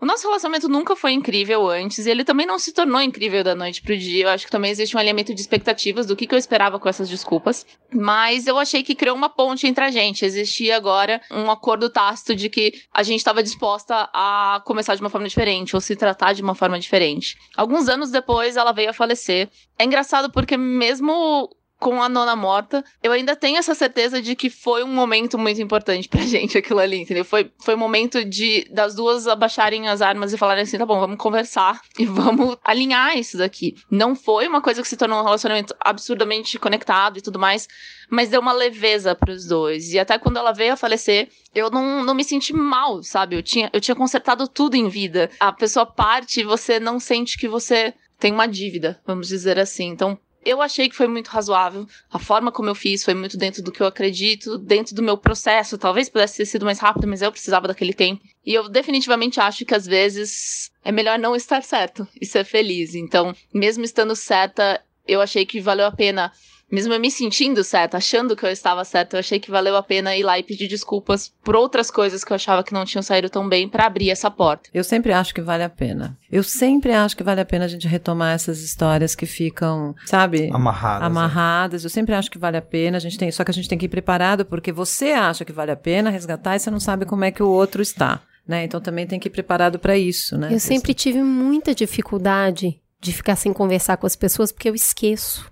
Que a gente tá brigado e vou e começo a, e volto a conversar. Eu tenho, eu, eu, tenho dificuldade, eu já falei aqui que eu não guardo nem dinheiro, quanto mais rancor. Eu esqueço que a gente brigou e aí eu fico eu e a Juliana tivemos uma, uma discussão. E ainda tá em suspenso. A gente tá naquele tempo de resolver o problema. Mas eu tô doida pra contar ela uma outra coisa que não tem nada a ver com a briga. Mas. E vai passar o time. Eu queria tanto compartilhar. E a gente tá meio brigada. Que saco. eu tenho uma mega dificuldade disso. Então, eu tenho muita dificuldade de compreender pessoas que passam muito tempo sem se falar, principalmente morando na mesma casa. Uhum. Sabe? É pai e filho, irmãos. irmãos, avós. É um tempo muito precioso perdido e o que eu percebo é que quanto mais o tempo passa, mais o motivo fica torpe e maior a vergonha da reconciliação. Parece que abre uma cratera. E aí passam-se anos, quando se assusta, fala: "Por que você e o Jorginho não conversam mesmo?" Não lembro mais. É. Mas eu lembro que a gente não se gosta. Ah, mas se você nem lembra mais o motivo. Então, é, assim, gente, é, é muita um... energia e muito tempo que se perde. Não, às tem, vezes tem não, um... é, não é energia, porque você não gasta nenhuma energia em manter as coisas. A homeostase, a inércia, não gasta energia. Gasta energia para consertar. Uhum. Mas o que acontece é muita perda. Cada dia que você passar longe de alguém que significou muito para você, como ela da avó dela, você tá perdendo não as relações possíveis, o que você poderia estar tá construindo. Então, assim, eu tive. O meu irmão ficou um ano sem falar comigo, justo no ano do meu primeiro filho. Ele perdeu o primeiro sobrinho dele. Uhum. E assim, foi. Ele nunca vai recuperar isso. Nunca. Ele nunca vai estar tá perto do Benjamin. Eu só fico tentando pensar que ano. erro que justifica uma parada dessa. Aí a hora que você põe na balança, eu acho que é muito difícil ter valido a pena, sabe? Então, mas aí eu fico pensando o seguinte, eu sempre via essas histórias de irmão que não fala com o irmão, de briga na família, e eu não, eu tinha a mesma sensação da Cris de não compreender como é que pode, como é que você fica sem falar com seu irmão, como é que você fica sem falar com a sua mãe, como, como uhum. entendeu? E eu acho que é interessante a gente refletir que assim, não precisa ser uma coisa grande. Uhum. Entendeu? Eu acho que, no fundo, todo mundo que já teve alguma disputa com alguém muito importante dessa magnitude de ficar sem falar, vai identificar que uma parte muito significativa é de orgulho. É. Você imagina que um valor seu que é muito importante foi ferido, a pessoa imagina que um valor muito importante dela foi ferido, os caminhos do diálogo foram rompidos, e aí ficam as duas pessoas sentadas nas suas razões e ninguém vai dialogar. Então, assim, eu acho que, ao contrário da crise, eu acho que é muito fácil você romper o mais forte dos relacionamentos, o mais profundo dos relacionamentos, por bobagem. Eu acho que, assim, por questões importantes, a gente rompe todos os dias, mas também por bobagem bobagem, o que, o que define o que é bobagem o que é muito importante na minha escala de valor é o que vai te fazer romper o relacionamento é não se sentir respeitado, não se sentir amado, não se sentir valorizado, né? São basicamente essas coisas. Claro que nada, nenhuma dessas coisas é bobagem, nenhuma dessas coisas é bagatela. Mas eu digo que quando você compara a razão específica, uhum. né, material, que levou você a concluir é, uma dessas três coisas, que você não é amado, que você não é respeitado, que você. diante de uma vida inteira de relação, isso é bagatela. É que eu acho que as, as pessoas, elas não fazem uma diferença entre eu preciso me afastar um pouco de você, Isso. porque o que aconteceu está doendo demais Isso. em mim, por razões do meu desenvolvimento, que eu estou vivendo, talvez não tenha nada a ver nem com você né? E de um rompimento, né? Porque eu não posso nem olhar para tua cara, que é uma coisa assim, aconteceu uma coisa e a partir disso, então agora você já não é uma pessoa nem para eu dar bom dia. Acho que essa diferença a gente vai também adquirindo a maturidade. Você vai ficando mais maduro, você vai percebendo que não é por aí, né? É não precisa romper. Acho que às vezes, dependendo das situações, às vezes precisa até romper. E às vezes eu acho o afastamento saudável, sabe? É, em relações é o luto familiares. da desilusão, gente. É, pelo amor de Deus, tem que respeitar. Que sim, eu acho que tem que respeitar. É, eu tinha um professor que falava uma coisa linda, que ele falava assim, que a mágoa é uma raiva triste. Isso. Sabe? Que é isso, né? Quer dizer, é, uma, uma, coisa é eu ficar com raiva do cara que me fechou na rua. Eu não fico magoada com ele. Não conheço o cara. Posso ficar com raiva, posso xingar e tudo. Agora, você que eu gosto, né, me deixar com raiva, não, aí eu fico magoado. E acho também, não sei se o Fernando concorda comigo, que também eu acho que tem estruturas de personalidade diferentes que também é, são mais magoáveis, são mais ressentidas, né? Que a pessoa. E o ressentimento também é uma palavra interessante, né? Toda vez que eu penso nisso, eu sinto de novo, eu ressinto. E aí vai doer do mesmo jeito. E aí eu vou ficar com tanta mágoa tanto. Acho que tem personalidades que são mais magoáveis, mais ressentidas, fases da vida. Não sei se Eu você concorda comigo. Eu acho que sim, até é, isso às vezes tem a ver com a história de vida da pessoa, mas tem gente que, diante de uma ofensa, diante de um, algo que a pessoa não concorda, ela fica magoada na expectativa de que alguém vá consolar ela. Uhum, né? isso. E enquanto isso não acontece, enquanto ninguém vem me acolher, aqui eu, eu não deixo de sentir essa dor nunca. E tanto que a ideia no processo terapêutico é a gente fazer a pessoa entender que, enfim, quem vai acolher ela é ela mesma, né? Não adianta ela ficar esperando muito tempo a outra pessoa, a outra pessoa tá cuidando dela, de qualquer outra coisa, e assim, e quem tem que cuidar da gente é a gente, no final das contas, né? É, eu aprendi a respeitar o meu tempo do perdão. Então, eu aprendi isso na maternidade com a Tatá. Então, às vezes, a gente tem um- uma desavença em casa, algo combinado não, não foi cumprido, e aí ela vem e fala, desculpa, mamãe, e aí ela vem abraçar. E eu sempre me senti muito mal, porque pra mim é muito difícil abraçar na hora. E eu aprendi com o tempo de virar pra ela e falar: sim, filha, eu te desculpo, mas me dá um minutinho que É isso agora aí, eu tô per- brava. Perfeito. Agora eu não quero abraçar. Mas tá tudo Deixa bem. só passar. Tá tudo bem, a mamãe te ama. Deixa só passar, que agora eu tô com raiva. E aí eu saio de perto. Porque se eu ficar perto, eu vou dar um jeitinho de cutucar. É. É, isso Mas é... esse negócio, e eu sou assim desde pequena. Eu lembro que quando eu e meu irmão brigávamos, a minha mãe, muito religiosa, ela fazia a gente ajoelhar e ela lia uma passagem da Bíblia de Caim e Abel, do quanto era triste dois irmãos brigando. E aquilo foi passando, foi passando, e ela deixava a gente de castigo até a gente se abraçar, se beijar e falava que amava. E aí meu irmão virava e falava: Vamos beijar logo. Anda logo, vamos abraçar, vamos abraçar. Com a boquinha fechada, sabe? Pra ela não ouvir eu. Não, eu não consigo. Agora eu não consigo. Eu só conseguia fazer isso depois que realmente já. Ah, já deu, já. Já é besteira isso. E eu tento exercer isso muito hoje. Olha, agora eu tô magoada. Daqui a pouco eu não vou estar mais. Eu te desculpo, mas dá só um tempinho pra eu respirar. Então, mas o que eu aprendi, que não é natural pra mim, mas foi um aprendizado, uma construção, é de não tomar decisões nesse momento de sofrimento. Então, eu fecharia portas para pessoas baseadas naquela atitude. Então, por exemplo, eu entendo a atitude do meu irmão de fechar a porta para mim pelo julgamento de uma ação que eu fiz. Mas a- o meu aprendizado, não por conta da, da história dele, mas das vezes que eu fechei portas para as pessoas, é assim: se você simplesmente continuar com a pessoa, tá? Eu não quero conversar com você, eu não quero. Mas eu não te tiro da minha vida. O tempo vai fazer com que, não com as mesmas relações, eu não vou continuar eh, indo todos os churrascos, te abraçando todos os dias, te ligando todos os dias, não, mas eu não corto o contato.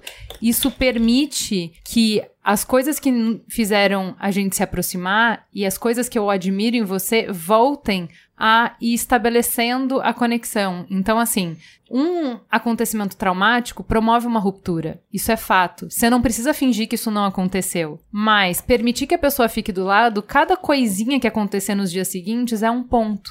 Um ponto, outro ponto, outro ponto. E quando você vê, você tá retecendo Uhum. o fio da amizade. Lá na frente, quando não tiver tão esgarçado o tecido, pode haver uma conversa. Porque o sentimento já passou, porque existe maior elaboração, porque existe uma maturidade. E aí a gente pode digerir o que aconteceu e ressignificar. Mas a gente digere e ressignifica em cima de experiências já melhores. Então Isso. você vai construindo pontes por causa disso. Eu achava na minha imaturidade que você tinha que romper. E hoje eu, é, eu acho que isso é muito legal, assim, você construir dialética, né? Que é assim, ó, não é isso ou aquilo. Pode ser isto e aquilo. Isso. Então, assim, como é que uma pessoa que me ama pode agir dessa maneira? É isto e, E aquilo, aquilo, não isso. isso ou aquilo. Isso. Então é esta pessoa que me ama agindo desta maneira que me magoa e amanhã outras atitudes até que a gente construa uma coisa nova. É porque também é difícil a gente decidir qual é a relação que vale a pena cortar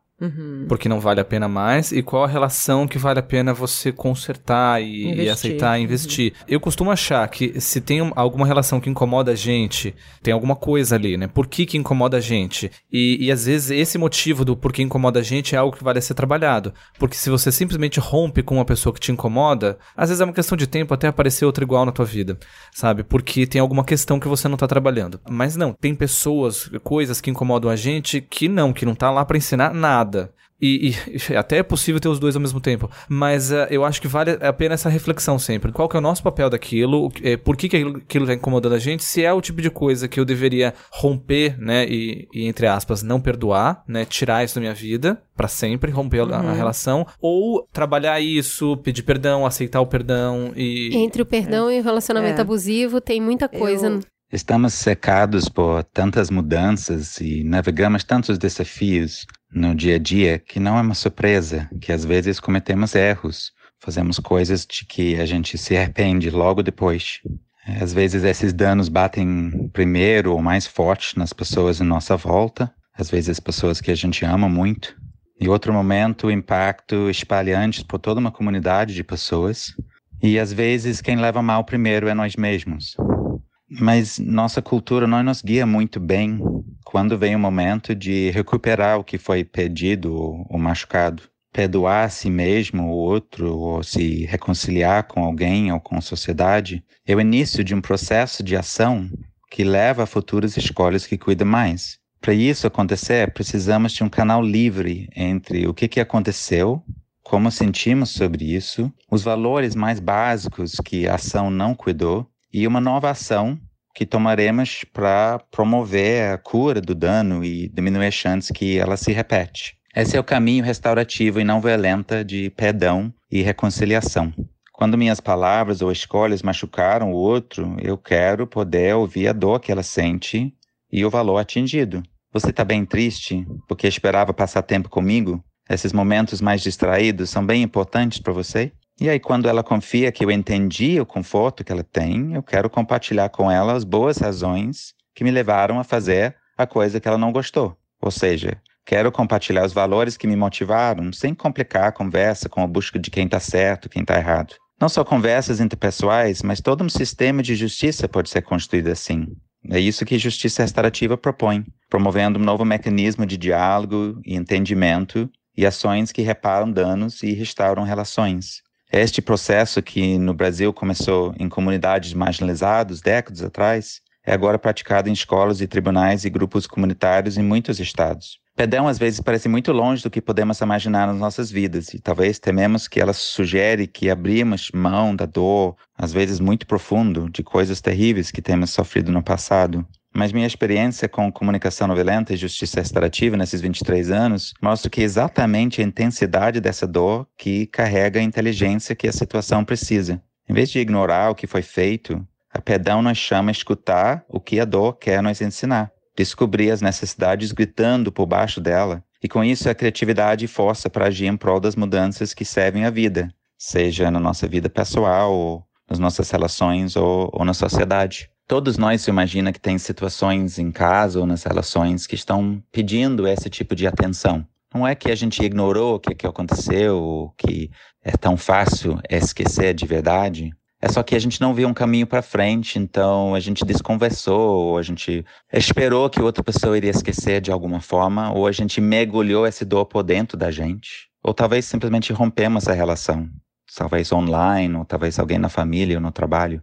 Então, dá uma olhada cuidadoso para aquilo que está mexendo na gente e buscar uma forma de articular isso que não repete esse ciclo de, de violência redentora, achando que, ah, se eu bato essa vez, se eu falo uma palavra mais, mais fechado essa vez, aí finalmente a pessoa vai entender e mudar. Mas em vez disso, sendo aberto sobre o que está acontecendo na gente, como a ação do outro nos afetou, como a gente vê que ela foi afetada por nossa relação, pode ser incrivelmente forte em abrir o caminho de novo para comunicação e entendimento entre as pessoas. Eu quero chamar uma questão que me lembrou tudo, desde a personagem que falou, que você disse, que a gente está falando, que eu vou chamar eu de herança do não perdão. Porque isso me lembra uma pessoa muito próxima a mim, que é uma mileira, inclusive, que vai escutar, e que eu pedi para ela hoje no WhatsApp, falei, eu posso contar isso?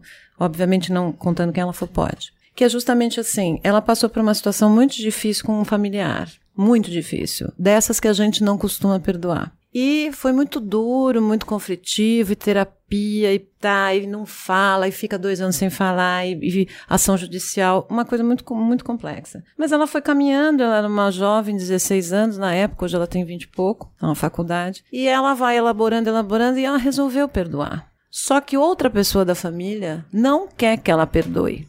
E eu chamei isso da herança do não perdão, né? Não admite que ela perdoe. E fica lembrando a ela toda vez o que aquele indivíduo fez com ela, que e ela diz assim: Veja, eu decidi perdoar, eu decidi retomar essa relação. Eu não me resumo ao que aconteceu. E eu não tô vendo essa pessoa que fez isso comigo que vai pagar por isso, que vai se responsabilizar. E se responsabilizou, porque também foi procurar terapia, também foi fazer o seu caminho, né? Mas é isso faz, né? E ela falou assim: eu decidi, é minha vida. Eu não quero olhar para isso que aconteceu como um resumo da minha vida. Eu não quero carregar isso. Eu não quero cristalizar não nem quero. eu e nem a pessoa. Isso. Só que a outra pessoa muito próxima à família não admite, porque na verdade é ela que não perdoa. Então, assim, só lembrando, aí é um apelo de final de ano, né?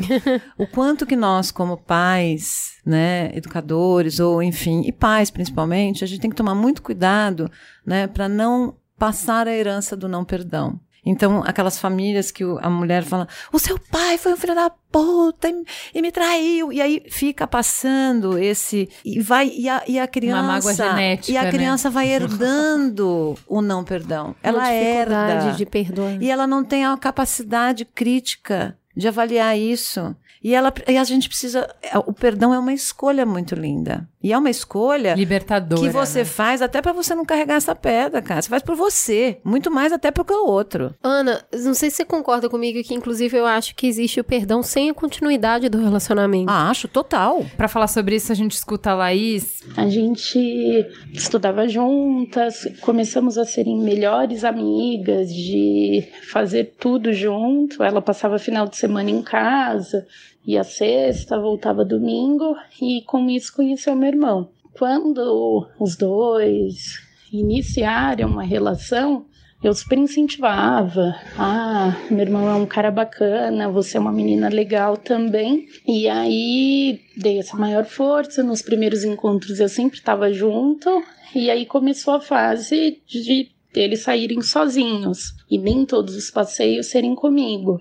E eu me sentia, sei lá, meu irmão, que a vida inteira eu era referência de mulher, assim, para ele, de conversar, de ajudar a escolher roupa. Aí chegou a época dele ganhar um presente da minha amiga. E aquilo me consumia, assim. Ah, que camiseta feia, mas você fica melhor com essa cor, sabe? Essas picuinhas. E aí eu comecei a falar mal. Ah, eu acho que ela é interesseira. Ah, eu acho ela esquisita. Aí comecei a contar probleminhas dela em casa. E assim despertava também a desconfiança da minha mãe, dos meus familiares. E para mim, eu tava super certa. Eu não tava invadindo o espaço. Assim, na época eu não sentia o mal que eu tava fazendo. Então, falava para todo mundo: "Ah, ela se finge de quietinha, mas ela já ficou com alguém comprometido". Tipo, eu ia procurando todas as coisas ruins que um dia ela confiou em me, em me contar. Aí foi passando o tempo, ela foi descobrindo, a minha mãe foi cortando relações com ela e tudo isso por conta de histórias que eu criava. Aí, no meio dos nossos amigos, todo mundo foi se distanciando de mim. As pessoas viam que era ciúmes, mas é meio difícil porque ninguém chegava em mim e falava: oh, acorda, você tá sendo ciumenta e ruim, você tá fazendo mal tanto para um quanto para outro. Todo mundo se afastava de mim ou ficava totalmente do meu lado e se afastava dela, sabe? As pessoas tomam partido. E aí ela chegou a me mandar um e-mail falando: Poxa, a gente era tão amiga, será que você não tá com ciúmes? E eu não, eu tô falando a verdade, você é uma golpista, você tá com meu irmão porque ele tem dinheiro, essas coisas assim. E aí ela cortou relações, aí ela não falava mais comigo e eles iam fazendo as coisas deles sozinhos e, assim, me ignorando como louca. E aí nisso eu continuava atacando, só que eu achava que estava certa. Que, ah, tá vendo? Eu sabia que ela só era minha amiga porque para mim não tinha outra coisa para fazer. Aí agora que conseguiu ficar com meu irmão, não tá nem aí para mim. Tipo, bem louca, né? Aí, com isso da faculdade das pessoas se afastarem de mim, começou a ter trabalho em grupo, eu não tinha grupo. Eu comecei a começar a me sentir sozinha, mas continuava em casa falando mal, só que tinha aquelas crises existenciais, sabe? De, ai, não quero ir para a faculdade porque lá ninguém fala comigo, porque minha cunhada me queimou para todo mundo contando problemas particulares nossos o que é assim mega infantil, né? E aí me sentia sozinha, continuava culpando, até que um dia meu irmão foi num show com ela de uma banda que eu adorava, e aí eu vi e falei, poxa, afastei a amiga e o irmão, não tenho mais ninguém. Mandei um WhatsApp para ela, falei, ó, oh, tô te esperando na porta da faculdade, eu queria conversar com você. Aí ela já me olhou como ela me olha até hoje, sabe? Aquele olhar de tá bom, louca, vou te encontrar. Aí eu comecei a chorar, não conseguia falar, pedi perdão, falei que eu não entendia por que, que eu fazia tudo aquilo. E ela falou assim: olha, eu sofri muito, mas agora eu não sofro mais, porque eu queria entender o porquê das suas atitudes. Eu cheguei à conclusão de que não tem motivo, você é assim e eu não vou sofrer por isso. Aquele ar de, sabe, tipo, desisto, assim, eu, ela, ah, eu te desculpo, mas até hoje eu vejo que, assim, ela me desculpou porque a gente tem uma relação, né, familiar tal, a gente se respeita, mas a gente nunca mais foi amiga. E eu pedi desculpa não pela relação de cunhada, e sim de amizade. E o que eu reconquistei foi a relação de cunhada, assim, em festas a gente se vê, em casa, às vezes vem almoçar tal, mas assim, ela conversa comigo como uma pessoa estranha, sabe? Tipo, a gente não toca no assunto, nos mesmos assuntos de quando a gente era amiga. Se eu falo algo do meu jeito, eu vejo que ela me olha assim com a louca vai falar, e eu tenho um remorso gigantesco por não ter sei lá, por ter feito tudo isso. Eu fiz muito mal para ela. Até hoje a relação dela é estremecida com todos os meus familiares, porque todo mundo tem um ponto que foi eu que levantei por ciúmes, mas eu sofro muito por, tipo, eu não tenho mais proximidade nem com meu irmão, que também eu pedi desculpas, ele aceitou, mas ele não me conta nada. Assim, eles estão programando uma viagem. Eu não fico sabendo, porque eu sou a pessoa que não torce por eles. Eu acredito que nada volta atrás. Tipo, esse lance de ah, quebrou o copo e você não consegue repor mais, eu, eu acredito que seja verdade. Porque por mais que hoje eu tente ir lá, às vezes eu chamo ela para sair, fazer alguma coisa, eu vejo que até os sorrisos são meio pausados de eu sei do que você é capaz, sabe? Então, acho que a mensagem que eu deixo é tentar não fazer, porque só desculpas pode melhorar a convivência, mas não reconquista a confiança. Para mim, a frase dela é assim: olha, é, é, é, o vidro, depois que trincou, não tem volta. E eu entendo que isso não tem certo e errado, são visões de vida, mas isso é um dos valores centrais da minha vida, que isso não é verdade se eu acredito na transformação das pessoas, se eu acredito que o ser humano, ele não é um monolito, ele é uma transformação ambulante, ele cada dia é uma coisa diferente, é um rio, ele tá sempre mudando, eu tenho que abrir a possibilidade do perdão, não tem a ver com uma dádiva que eu concedo a alguém. É apenas com reconhecer a realidade. Tipo, as pessoas não são a mesma coisa para sempre. Então, assim, por isso que a gente quis, ao invés de conversar com as pessoas que perdoaram, ouvir as pessoas que pediram perdão, porque escutando o relato dela é muito difícil você não se comover de falar assim, gente, mas pelo amor de Deus, ela não é a mesma pessoa. Ela era uma babaca eu fui uma babaca, eu sou uma babaca hoje mais do que amanhã se tudo der certo. A gente tá em constante mudança. Então você tratar uma pessoa, você congelar uma pessoa por alguma coisa que ela fez, é uma negação de realidade. É como se você desse esse carimbo, né, da personalidade da pessoa por uma atitude. E que sim, a gente muda. Que não precisa ser uma atitude pontual, porque olha o que ela tá falando. Ela, por um período muito grande, fez coisas muito ruins Sim. e coisas que têm uma repercussão permanente. Ou seja, Exato. a relação da família com a cunhada não ficou no passado, ela é presente. Uhum. O dano que ela causou é presente, mas ela não é mais esta pessoa. Não, mas aí, o, o, o que eu acho que fica o questionamento, você vê, ela pediu perdão na hora que ela viu que a vida dela tava pior, né? Ela viu que ela começou a ficar sozinha, isolada, e ela pediu perdão, claro, ela reconheceu o erro mesmo, também é verdade, mas ela, ela tentou recuperar um pouco do que ela tinha antes, e ela não conseguiu. Isso. O questionamento fica, tá, se por acaso eu tiver feito uma besteira tão grande que não tem mais como voltar atrás, será que vale a pena pedir perdão? Pra mim, claro que sim. Porque independente você tem que se responsabilizar pelas coisas que você Também faz. acho. Isso é um valor pra mim. Tá bom. Eu vou além. Se eu fiz uma coisa grave, pedi perdão e foi perdoado, precisa necessariamente voltar a ser o que era? Então, eu tô mais nessa vibe. As relações se transformam. Eu, sim. vou te entregar aí. o que eu posso entregar. É isso aí. E às vezes você tem a chance de fazer certo na próxima relação, né? É, Não, pode, Isso. é só uma relação transformada. Pode, não, vou, não vai voltar Não a ser aquilo vo- que você exatamente. gostaria. As coisas não voltam a Isso. ser. Elas Eu são fiz- outras coisas. É isso aí. Eu fiz esse concordo. questionamento, mas eu- uma, uma das coisas que eu acho é só o fato de você perdoar mesmo ou pedir perdão, só, só isso já é bom pra você. Isso. Já, já, já é ótimo. É um peso enorme que tira de cima da gente, tá? E outra, pode ser que a gente peça perdão mesmo e que as pessoas jamais perdoem a gente de Uhum. novo, porque elas seguem sempre acreditando que a gente é daquele jeito que a gente era, Uhum. né? E não de como que a gente é agora.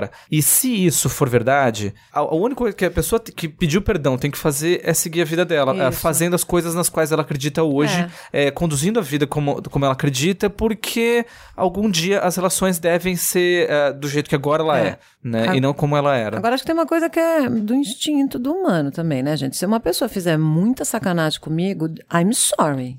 Eu posso perdoar, mas não vem querer ser amiguinha de novo, não. Eu tenho.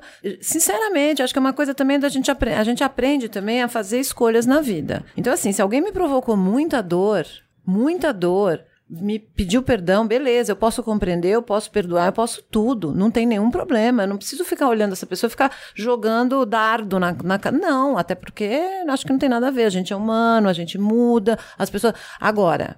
Querer que essa- pessoa tenha intimidade comigo de novo, eu não vou querer. Não vou querer. Não quero perto de mim. Me desculpe. Isso não quer dizer que você não tenha perdoado. Não, não quer dizer que eu não tenha perdoado e não quer dizer que eu também não possa construir uma relação com essa pessoa ao longo do tempo, de afeto, de educação, de respeito. Agora, querer grudar de novo na minha. Não, gente, eu tô sendo muito sincera. Eu não sei se eu não sou uma carteira de Calcutá, o que que acontece, mas eu não consigo. Não, Se- eu- eu, eu acho que acho tem uma que coisa tem- instintiva de defesa também Acho das que tem pessoas. duas, tem duas coisas que são diferentes. Uma coisa é o que a Cris falou de que a relação vai ser transformada. Isso, é um Isso. fato, ok. Mas transformada não quer dizer necessariamente o que você tá falando, que a gente não pode mais ter relação por causa disso. Eu acho que assim, transformada é o que eu falei de. Hoje tá abalada. Vamos ver o que, que a gente vai construir a partir disso. Se eu estou aberta para ver quem você é a cada dia, a relação pode se transformar. Então, assim, olha, você me decepcionou, você me mostrou que você não era confiável. Se consistentemente, todos os dias a partir de hoje, você mostra que você é confiável, a nossa relação passa a se Sim, reconstruir a não, partir disso. Eu concordo, mas é que no caso dela, por exemplo, como ela, o ressentimento dela e a responsabilização emocional dela é eu perdi a intimidade com o outro.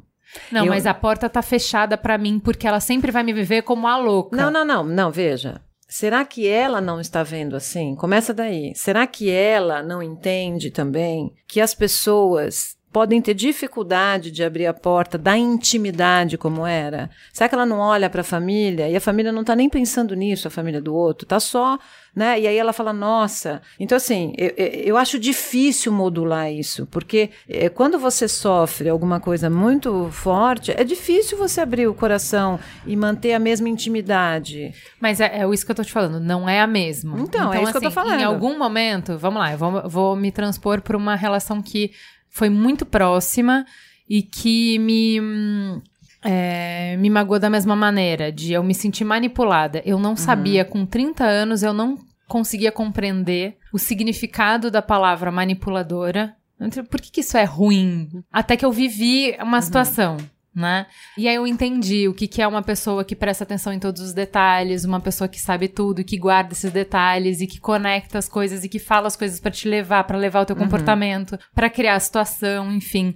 E foi muito horrível e eu acho que o câncer da manipulação é que ele macula as coisas em retrospectiva. Então ele não macula aquela situação que você percebeu a manipulação, mas você passa a olhar se todo o resto que você viveu com a pessoa também não foi uma manipulação. Em que Uhum, momentos certo. ela não estava te, ma- Uhum. te manipulando. E isso corta o vínculo de confiança. Então você não quer mais que a pessoa conviva com você porque você não quer mais ser vítima da manipulação.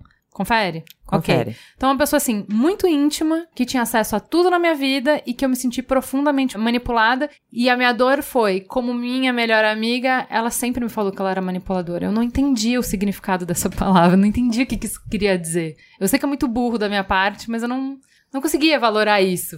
Quando eu vi a situação, quando caiu a cortina, que eu falei.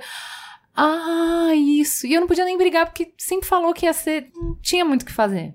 E a minha reação foi essa que você acabou de descrever assim: tudo bem. Não tenho nem que pensar se eu tenho que perdoar ou não, porque eu entendo que foi instinto, entendo que era o escorpião. O escorpião falou pro sapo: Ó, cara, conhecem a Vai fábula? rolar. A fábula do escorpião é muito simples. Tava tendo um incêndio, o sapo tava se salvando, atravessando o rio, o escorpião não conseguia. Pelo amor de Deus, sapo me ajuda a atravessar o rio. O sapo falou: Você é louco, você vai me picar. E o escorpião falou: Você é burro, se eu te picar, você morre e eu morro junto. Não faz nenhum sentido. Aí ele fala: Tá bom, sobe aí. Quando eles estão no meio da travessia, o escorpião aferrou o sapo. O sapo olha pra ele: Por quê? E o escorpião fala: É a minha natureza. Foi o caso. Eu sabia que era a natureza, eu já tinha sido avisada, não tinha o que fazer, entendia o contexto, entendia porque, quais eram as motivações da pessoa e tudo. Mas aí eu tive a reação da Ana, que é: eu não quero mais me envolver. Nunca mais eu vou me envolver com pessoas manipuladoras. Pessoas do meu tipo, que são super abertas, que falam tudo, que não tem freio, que não sei o que, não podem se relacionar com pessoas manipuladoras. É um empecilho. Só que isso que eu falei, que é o meu amadurecimento do jeito de, de ver as relações é: eu não posso limitar a pessoa que ela é Sim. a essa relação. Então, assim. Tudo eu não bem. vou, num- eu, não, eu não preciso, como a Cris falou, ah, nossa, então, porque eu perdoei ela no dia seguinte, a minha casa vai estar escancarada pra Isso. ela? Não. Mas eu não preciso cortar a relação. Eu não preciso, como você Mas- falou, ah, se você É. fez isso, amiga minha não vai mais ser. Mas eu Calma. posso não, mas então. Eu tenho o processo de zero, aí eu abro um pouquinho a porta, aí eu vejo se vai ter ferroada, aí eu abro um pouquinho a porta, vejo se vai ter ferroada, e reconstruir isso aos poucos. Mas você não entende? acha que eu também posso? Não sei, tô só refletindo mesmo. Você não acha que eu também posso não querer? Por exemplo, eu posso fazer a reflexão, eu posso compreender, eu posso achar que as pessoas mudam, posso tudo isso, mas ainda assim eu posso não querer você perto de mim. Eu acho que é. Você entende? Eu, forma- também, eu também acho que o perdão não significa. A gente está falando muito aqui. A gente falou dessa coisa né, dos, dos afastamentos, que são difíceis, que a gente perde muito nos afastamentos. Acho que vai depender do que aconteceu e vai depender do grau de relação afetiva que você tem com as pessoas. Mas eu também acho que as pessoas têm o direito de não querer o outro perto. Eu acho que tem. Mas aí eu não estou falando certeza. de não querer ressentido, achando que o outro é ruim. Não é isso. Entendendo todo o processo, Você pode escolher o que Eu tipo de posso pessoa que eu quero na, minha- escolher. na vida, não é? Você pode- Desculpa, eu que- eu posso escolher não ter mais intimidade com Mas você. eh, você vê, e Ju, e você mesmo, você tinha comentado antes de como que você acha que as pessoas estão em constante com transformação, elas podem ser outras pessoas, tudo, mas você também viu de uma pessoa que aparentemente da natureza dela é ser manipuladora e como a gente não tem vontade de estar mais perto dela. Uhum. Então a, a gente tem essas duas coisas. E, e, claro, eu também acredito que tudo é possível de mudar, mas eu também acredito que algumas pessoas simplesmente não mudam. Também e é por acho. isso, Isso. que algumas vezes a gente, ainda que eu, que eu tenha esse exercício de perdoar a pessoa pelo que ela fez, que talvez ela não tivesse ah, uma intenção maléfica, talvez isso fosse da natureza dela, ponto final. Mas eu posso permanecer com a decisão de não querer me aproximar mais dela, porque eu também não quero. Isso, ah, é isso que eu tô falando. ter medo de água fria, né? É, Falando pra de você não desenvolver um relacionamento abusivo. Sim. Que eu acho que a gente tem que fazer essa ponderação. Diferente da Ju, pra mim perdoar não é trazer uma folha nova em branco.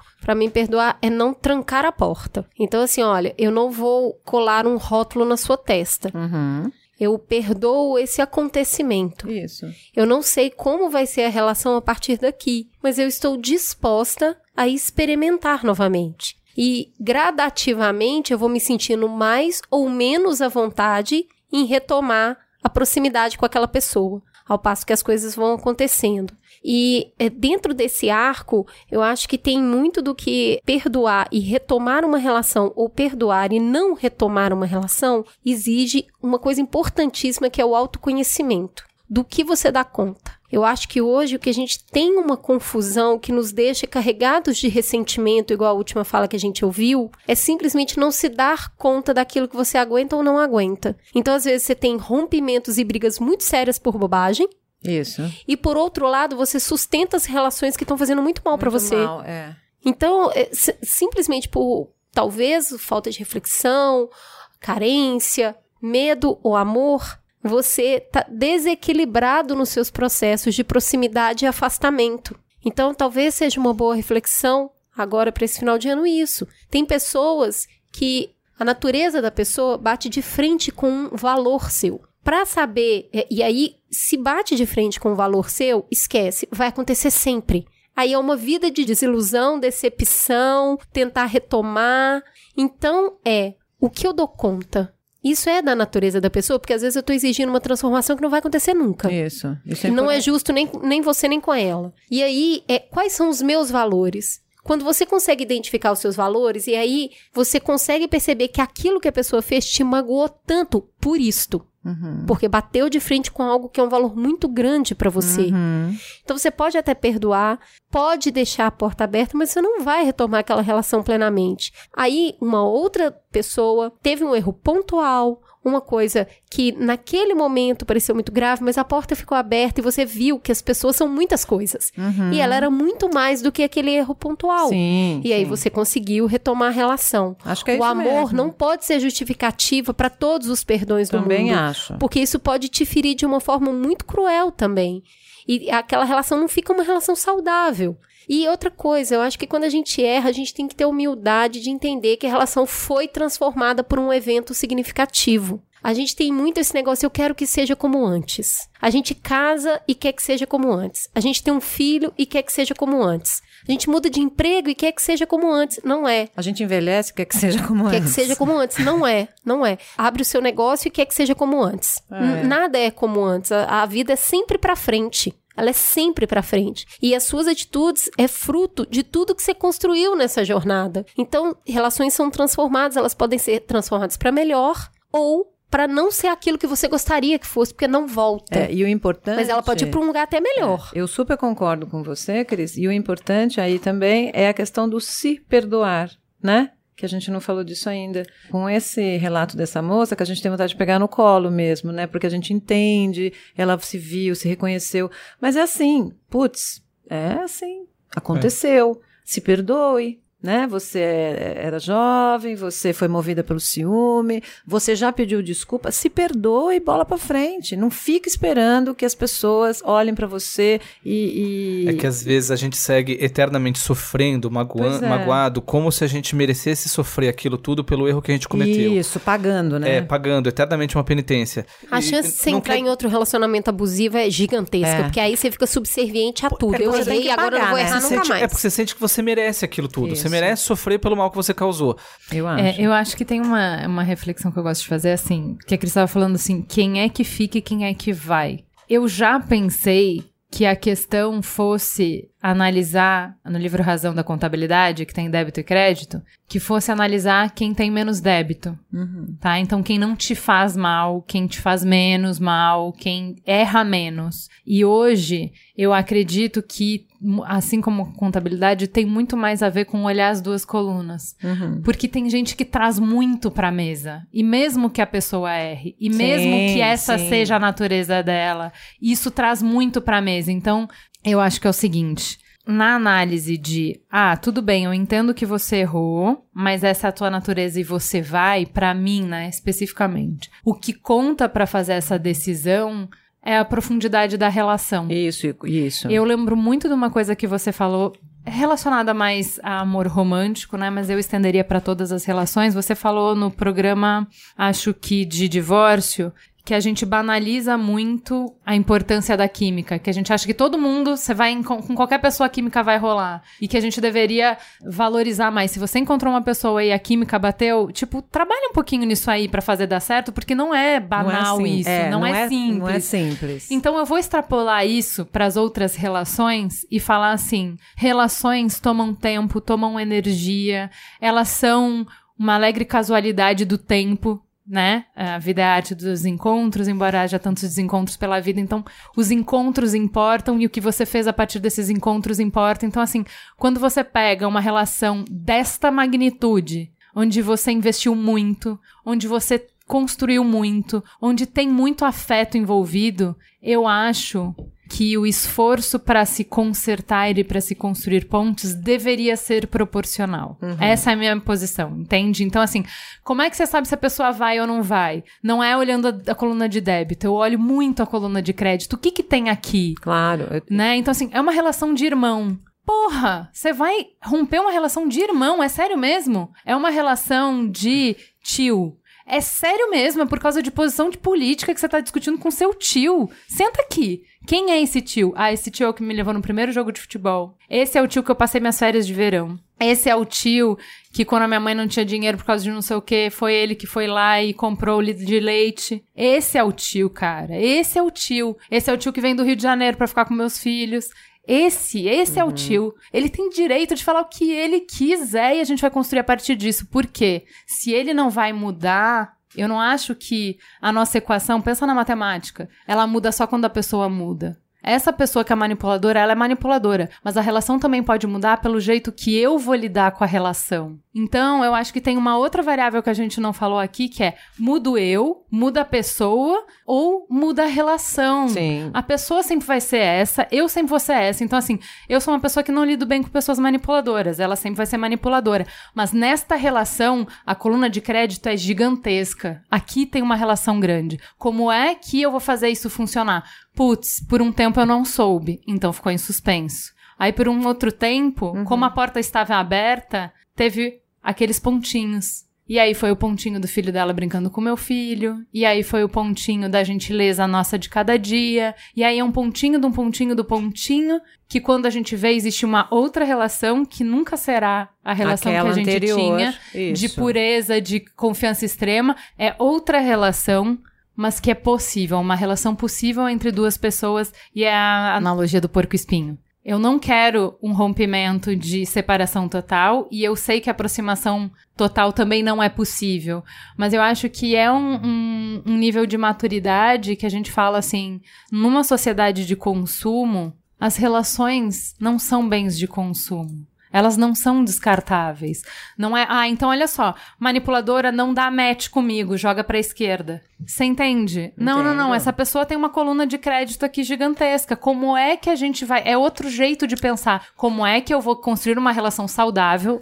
Não é relação a qualquer custo. Não é relação passando pelos meus princípios. Não é relação me violentando. Não, não, não. Uhum, Sim. Como é que eu respeito os meus valores? Como é que eu ajo, não como ingênua, mas sabendo que é um escorpião, sabendo que a pessoa pode me dar e estando aberta para que a pessoa possa mudar, mas sabendo disso, sendo madura e adulta, como é que eu posso construir uma relação mesmo assim? Olha, eu acho isso um puta de um desafio. E acho que vale a pena quando são relações afetivas muito, muito, muito próximas mesmo. Porque eu acho também que a gente se defende, eu acho natural a gente se defender, sabe? E, e, e ter medo. Medo de do outro vir e sacanear de novo. Eu acho muito natural, acho que isso faz parte do humano também. Acho natural as pessoas se afastarem. Tentar se proteger, né? É, então eu não entendo o perdão como uma necessariamente você perdoar e você reatar relações. Eu, eu não entendo dessa maneira. Eu acho que é possível a gente perdoar tranquilamente, não ficar ressentido, não ficar magoado, entender que as pessoas são diferentes, que as pessoas mudam e não querer reatar as relações. Eu acho isso totalmente natural e humano. Né? Eu não vejo como uma necessidade de reatar relações. Obviamente que a gente está falando de relações no, no geral, né? Porque são muitas as relações. Sim. Uma coisa é o meu companheiro, uma coisa é meu pai, uma coisa é meu irmão, outra coisa são meus amigos. Então, assim, acho que depende muito do contexto. É, eu acho que em planejamento tem um negócio legal que é chama círculo de ouro. Sabe? Que são premissas que você é, coloca e são é, linhas mestras a seguir Uhum. e pessoas e né, o componente daquela relação. Não dá para colocar tudo no mesmo saco. Nem todas as relações são iguais. Mas a gente está falando aqui e eu acho que essa é a reflexão master desse programa para um ano onde houveram muitas brigas, Uhum. muitos rompimentos e parece que foi tudo pro mesmo saco. É. Relações duradouras, é, relações de afeto, porque a gente esgarçou o tecido social de uma tal maneira que é óbvio que isso se transpôs para as relações pessoais. E aí a gente fala, não, peraí, essa conversa até esquizofrênica. Um dia você chega e fala que eu tenho que me respeitar, meu corpo, minhas regras, a vida é minha, eu tenho que valorizar o meu eu, eu não sou o meu trabalho, olha a depressão, essa tal felicidade. E aí chega final do ano e você fala de perdão? Não, o que a gente tá falando aqui, e aí falando de uma maneira muito cristã, é uma chamada para separar o joio do trigo. Vai lá e faz de novo essa colheita, porque é difícil hoje, vendo esse ano tumultuado, achar que não passou alguma coisa errado aí para um lado ou para o outro, sabe? Relações de afeto, que são aquelas que te nutrem de amor, que te fazem se sentir acolhido. Se tem alguma briga que tá refletindo dentro do seu coração hoje e ainda te doendo, é porque não tá resolvido. É, porque ainda tá te magoando. É porque aquela pessoa tá fazendo falta. Se você ainda pega o WhatsApp, abre ali e fica manda ou não manda mensagem, Uhum, manda ou não manda mensagem, é porque você quer mandar. Manda, né? A gente só lembra daquilo que é importante pra gente. Verdade. Pelo sim, pelo não, por deixar a porta aberta, por tentar uma folha em branco, essa relação precisa ser novamente revista para que seja mais saudável para as pessoas que estão envolvidas nela. Sim. Sabe que depois dessas eleições, depois de toda essa briga que teve aqui esse ano, eu, pelo menos, vai, enquanto terapeuta, eu vi muita gente no consultório, de, dos dois lados das facções, dizendo o quanto estavam angustiados com aquilo, o quanto estavam brigando com todo mundo, com gente que eles gostam por causa disso, e quanto eles estavam sofrendo com isso. E eu fiquei com a impressão mesmo de que esse sofrimento todo, que é, não, foi, não foi só o que eu vi no consultório, você, você via em todo lugar. As pessoas angustiadas sofrendo com isso, sabe, com muita raiva. Hoje eu olho pra isso como uma consequência de marketing político. Simplesmente porque hoje, a, a- a- sei lá, quem é do marketing político descobriu que as pessoas votam muito mais com emoção do que com a razão. Então. Tudo todo... a gente faz muito mais com emoção do que com a razão. Sim, Tudo. E, e especificamente raiva. Ah, você vota muito mais com raiva do que com amor. E daí eles tentam causar isso nas pessoas, tá? Causar muita raiva pra conseguir os votos delas assim. E isso faz mal pras pessoas. Então, eu não acho que a gente vai conseguir mudar tanto o raciocínio da galera do marketing político. Eles provavelmente vão continuar fazendo isso que eles fazem, tá? Mas eu acho que a gente vai ter que melhorar a nossa imunidade. A gente vai ter que cuidar um pouco disso, se proteger disso tudo pra gente não se estragar. Quando a gente tava indo pra Comic Con, o Cris Dias o- e o Merigo no carro, o Cris tava contando uma história nisso e ele me perguntou assim: entre os seus princípios e um amigo, você escolheria o quê? Que E pergunta, aí- né? É, pois é. Pra mim foi fácil de responder, porque foi um ano que eu tive muito essa reflexão. E eu acho que isso é muito meu, assim, e desse momento da vida, talvez amanhã não seja assim, ontem com certeza não foi.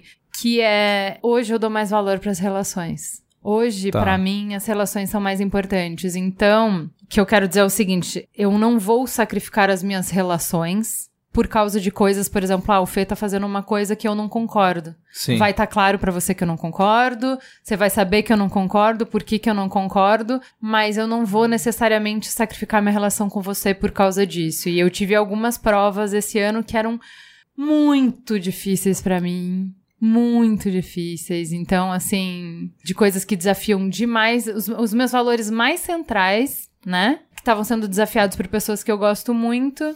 E eu continuei fiel a essas pessoas e eu mantive a minha relação. E eu acho que isso abre. Não é diferente do que a gente tá se cobrando nesses dias, que é você tá passando pano, então, pra machista? Você tá passando pano pra misógino? Você tá passando pano pra gente que é desleal? Você tá passando pano. Não, eu não tô. Eu tô assumindo que as pessoas são mais do que uma coisa só. E eu tô assumindo que eu tô do lado das pessoas que eu gosto, no bom e no ruim. Acreditando que do meu lado elas vão estar melhor. Acreditando no potencial transformador que elas têm. E acreditando que o amor tem esse poder de transformação e que o amor é essa potência que cobre tudo. Tudo. Então, assim, eu vou botar mil critérios pra você até você entrar no meu círculo. Quando você entrar, a gente vai morrer e a gente vai nadar junto. E se você me picar, isso faz parte da experiência que a gente tem, que é a nossa experiência humana. As pessoas dão o que elas têm, elas não dão o que elas não têm. Entendeu? Então, eu acho que isso- é muito um momento, isso é muito faz parte da minha caminhada. Acho que isso não conversa com outras pessoas em outros momentos. Mas eu acho que esse lugar de você ser o, o cavaleiro da verdade, da justiça, e que você só pode andar com pessoas que são profundas e boas e corretas o tempo inteiro, em qualquer momento, isso é um lugar de muita solidão e é um lugar que te coloca com um telhado de vidro gigantesco. É pedir pra você se ferir na vida. Porque a gente vai errar e a gente vai cair e a gente vai ser feio. Gente, a gente vai feder, entendeu? A gente vai morrer, larvas vão comer a gente. É, é- é isso aí. A experiência humana, ela não é de PPT. A experiência humana é de erro, de queda, de feiura, de, de- disso que essas pessoas compartilharam de uma forma tão generosa com a gente. Não é o retrato bonitinho, editado pelo Caio. A experiência humana é a experiência de falha, entende? Quando a gente se abre para a falha dos outros, a gente também se abre para as nossas falhas, para acolher as nossas falhas. Acolher a falha não quer dizer que você aceita que isso vai ser sempre assim. Mas é entender que a gente é um catadão de um monte de coisas. Em algumas coisas a gente é bom pra caramba, em outras coisas a gente é muito ruim. E às vezes as coisas que a gente é muito ruim são sérias e são graves. Entende? E, mas mesmo assim eu não acho que isso seja motivo pra desistir. Então, entre os meus princípios e os meus afetos, hoje eu escolho sem dúvida os meus afetos. A minha vontade de responder depende do afeto, depende da. É, eu de- também. Depende do princípio. A minha também. Minha vontade é essa, porque assim, você deu um, um- um relato muito pessoal, uma vivência, e eu acho que fez todo sentido. Quando eu penso no lado mais teórico, eu penso, pô, mas será que isso valeria pra qualquer princípio? Isso Uhum, valeria pra isso. qualquer afeto? Eu acho que não. É. Mas eu não saberia dar um exemplo prático agora pra isso. Tem alguns rompimentos, e aí, de novo, eu acho que. ET Bilu, busquem o conhecimento, busquem o autoconhecimento. Se você não se conhece, pode ser que você permaneça perdoando e preso a relações que estão te fazendo muito mal. Você, precisa, você só vai saber quais afetos e quais relações quando você souber o que você dá conta, o que, que te nutre e o que, que te esgarça. Uhum. Então não tem jeito de perdoar ou não perdoar, seguir junto ou decidir romper sem se conhecer. E o que eu percebo hoje é que os rompimentos não estão acontecendo com base no reconhecimento de si mesmo, das suas necessidades, seus desejos, suas, eh, E acho que suas vontades. Elas estão acontecendo na base da raiva, E do impulso. é, e tem a- e a- E aí é muita, é muita culpa e mágoa envolvida. E tem a coisa do limite também. Eu penso assim que, por exemplo, os erros dos outros, eles não vão me afetar por igual. Né? Meu marido e eu, a gente tem uma série de questões. Meu filho e eu, minha mãe, meu pai, um monte de coisa. Nem por isso que, assim, com essas diferenças e o que me deixa chateada e triste ou com raiva, isso para mim não gera uma necessidade de perdão. Né? Então eu tenho convivo com um monte de pessoas, um monte de gente diferente, como a Ju estava falando, com um monte de falhas, como eu. Eu não me vejo uma unanimidade no mundo, né? Eu tento me colocar no lugar do outro. E tudo bem, e eu acho que as coisas acontecem, acontecem também comigo, então eu não sou a queridinha de Jesus, que só porque eu sou a queridinha de Jesus, nada vai acontecer comigo. E que as pessoas não vão me trair, as pessoas não vão me assaltar, para mim não, não existe isso.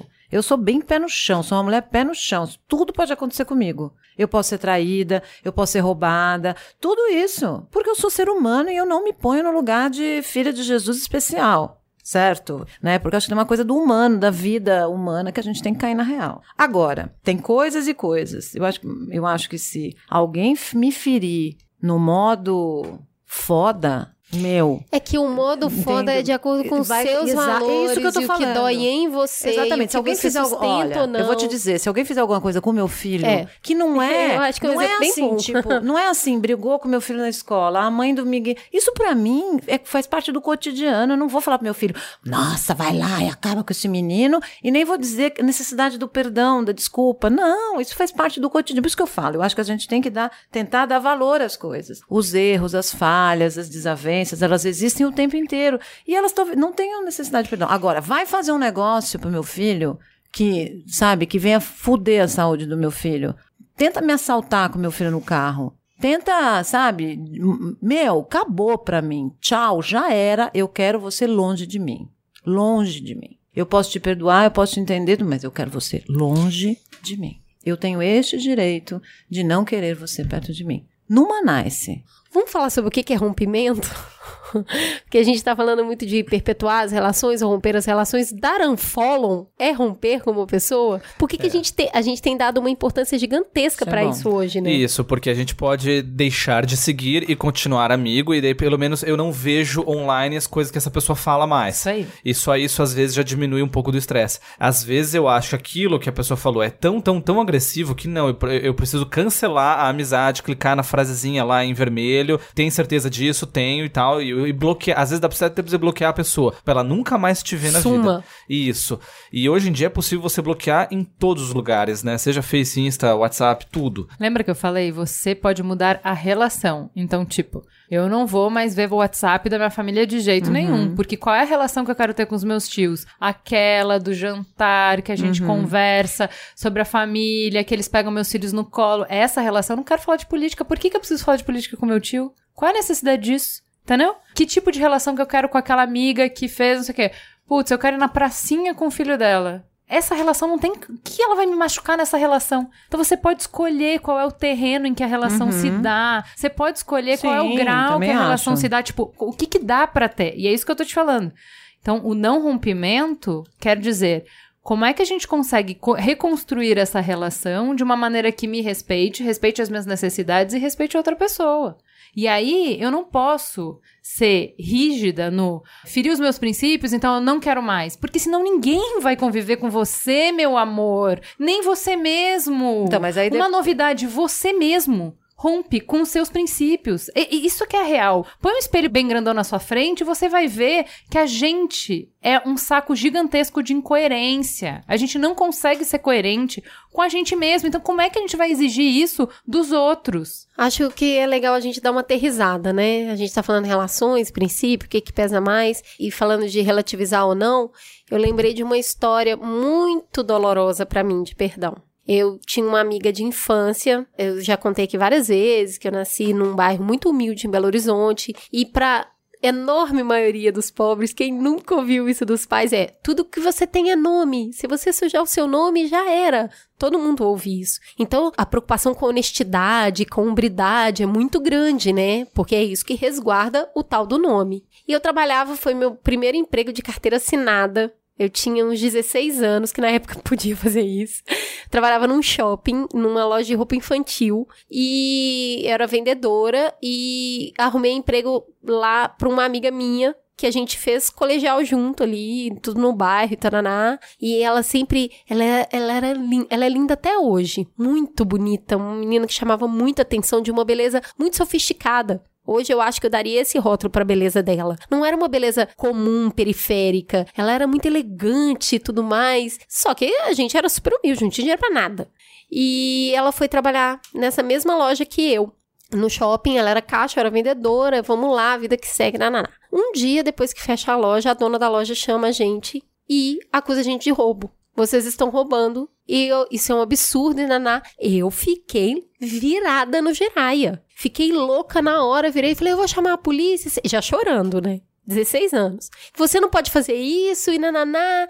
E aí ela também começou a chorar, só que ela começou a chorar super quieta. E eu falei, você não pode fazer isso, eu vou contar pra minha mãe. A minha mãe conhecia a dona da loja. E eu fui me exaltando, fui me exaltando, aí, de repente, ela põe a mão no meu braço e fala assim, eu roubei mesmo. Cara, o mundo caiu pra mim. Abriu o chão, eu enfiei dentro do chão. A dona da loja supôs que eu tava junto porque a gente andava junto o tempo todo. E fui eu que levei ela. Só que a minha reação foi tão visceral que ficou óbvio pra mulher que eu não sabia de nada. Só que eu não conseguia lidar com aquela situação. Eu olhava pra ela e falei: Como assim você roubou? Você tá louca? Olha o que você fez. Você pirou? Ela mais velha que eu, ela tinha 18. E aí eu comecei. Aí a dona da loja falou: Eu sabia, eu falei que não sei o que, eu tenho film, eu filmei. E aí eu falei: Por que você fez isso? Ela, porque eu queria comprar um tênis e eu não tenho dinheiro, eu nunca vou ter o dinheiro pra comprar esse tênis. E eu nunca vou ter o, dinheiro pra comprar o batom do Boticário e o shampoo seda na lojas americanas. E eu falei, mas não vale a pena, amiga, você tá maluca? Roubar é errado. Eu não consigo pensar em nada mais óbvio do que roubar errado. E eu fiquei muito abalada. Só que mesmo assim eu virei pra dona da loja e aí já comecei a implorar, pelo amor de Deus, não chama a polícia, não faz isso. É, ela, tá, mas eu vou demitir ela por justa causa. Não, tudo bem. Eu fiquei muito magoada. Mas muito, muito decepcionada. E aí ela a gente passou uns dois meses sem se falar, e daí ela foi na minha casa e eu não quis atender ela, e passou mais um tempo, ela foi lá de novo, e aí eu só consegui virar pra ela e falar, por quê? Por que você fez isso, cara? Você tá maluca? Eu só conseguia falar isso. E ela virou e falou, eu errei, me desculpa. Eu não tinha o direito de fazer, muito menos de te envolver. Eu tô muito triste, eu te considero igual irmã, que a gente ficava com essas brincadeiras, sabe? Que era irmã, porque eu não tinha irmã menina nem ela. E eu perdoei. E eu perdoei porque eu amava ela muito. Amo até hoje. E eu entendi que ela pisou feio na bola, muito jovem, com a cabeça muito errada, voltada para ter as coisas. A gente voltou a ser amiga, e ela arrumou outro emprego, passou mais um tempo, ela converteu para evangélica, passou mais um tempo, ela se casou. Eu fui no casamento, eu fui madrinha, a gente continuou junto, aquilo passou. Teve um filho que depois veio a falecer a gente teve que pagar o velório junto. E até hoje, quando eu vou em BH, a gente se fala. Ela tem uma família linda. Ela teve câncer de mama depois. Ela perdeu todo o cabelo. Ela tem uma história gigante de vida que não pode ser resumida ao erro que ela cometeu uhum. com 16 anos, que me magoou muito, mas ela era minha amiga.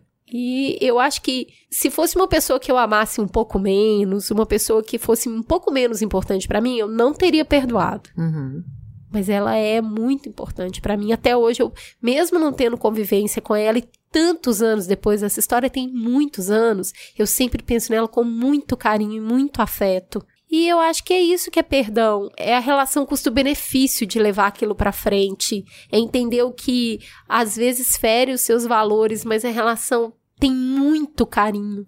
Mas e você não acha que tem uma coisa de intuição da gente também, de experiência de vida? Por exemplo, assim, a questão da motivação. Eu sempre acho no consultório, por exemplo, como eu tenho muitos casais, tem muito caso de infidelidade conjugal.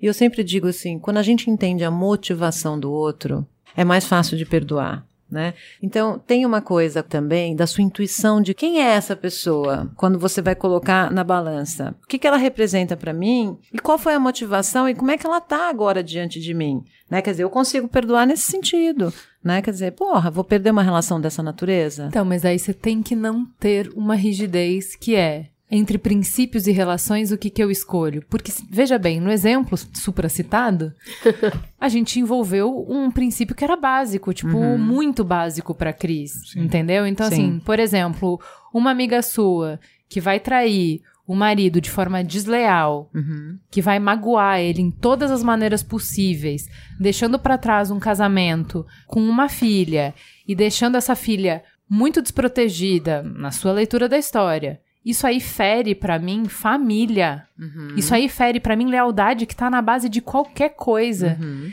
É muito fácil para mim dizer eu não quero relação nenhuma com gente deste tipo. Eu não quero relação. Compreende? É, é por isso a minha angústia de o tempo inteiro nesse programa falar, gente, não vamos nos fechar, fechar por esses autoproclamados princípios que a gente tem tanta conta que, olha, de verdade, são coisas importantes para mim. Família é muito importante para mim. Você não ataca a família. Nunca. Uhum. Nunca. Isso aqui, quatro anos de jornada, eu tô aqui sempre defendendo o tio, o primo, o avô, o papagaio. Para mim, família é muito importante. Então, você não ter compromisso com a família e você faltar com lealdade, você expor uma pessoa que confiou em você, uma pessoa que se entregou para você, você fazer pouco disso, isso aí me fere num tanto, mas num tanto, que eu olho e falo: se você feriu o homem que te deu tudo, que se abriu completamente para você, o que, que você não vai fazer comigo, que sou só uma amiga? Se você feriu sua filha assim, você vai fazer o que comigo? Quando são os princípios colocados contra as relações,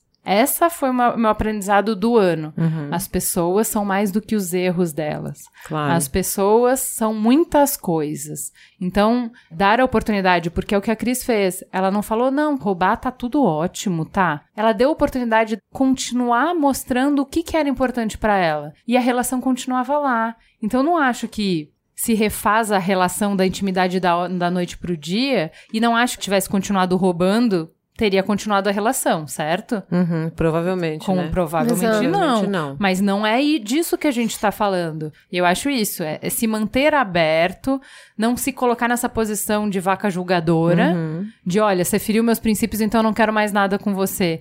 Se permitir para a humanidade das pessoas que abraça o erro, a possibilidade de errar e mesmo assim não ser descartável. Uhum. Teve um estudo que eu li já faz muito tempo, tá? Não lembro aonde foi feito, mas é, foi um estudo apenas com pacientes portadores de HIV. Não lembro o número, mas eram poucas pessoas, por volta de 40, 50 pessoas. E que eles aplicaram para todos os pacientes uma escala de perdão. E a escala era bonitinha, tinha várias perguntas do tipo: se você costuma perdoar as pessoas quando elas erram, se você pede perdão quando você erra, se você reconhece isso. Mas eu lembro que a, a pergunta que eu achei que mais me chamou atenção era se você verdadeiramente já tinha perdoado alguma pessoa que te magoou muito na vida. Essa era, era- a pergunta era escrita desse jeito. E claro, para cada resposta tinha uma pontuação. Então as pessoas pontuavam mais ou menos na escala de perdão. E o que se viu no estudo foi que as pessoas que tinham uma escala mais alta de perdão tinham também uma taxa de CD4 maior, uma imunidade maior tá? E hum, eu lembro na discussão do artigo, eles citavam outros estudos onde eles já tinham visto outras formas indiretas de avaliar a imunidade, como também com células linfócitos NK, que é o é, natural killer, que é o linfócito que combate o câncer, tá? Então isso talvez sugerisse que quem tivesse uma escala maior de perdão poderia talvez também adoecer menos, ter menos câncer. É claro que isso é um estudo observacional, não é um estudo, não é um ensaio clínico. A gente provavelmente jamais vai conseguir comprovar isso com ensaio clínico, do tipo, vamos separar dois grupos, vocês perdoam, vocês não. Vai ser- não dá pra fazer esse tipo de estudo, mas é algo interessante pra gente pensar que o perdão pode fazer bens que a gente nem imagina.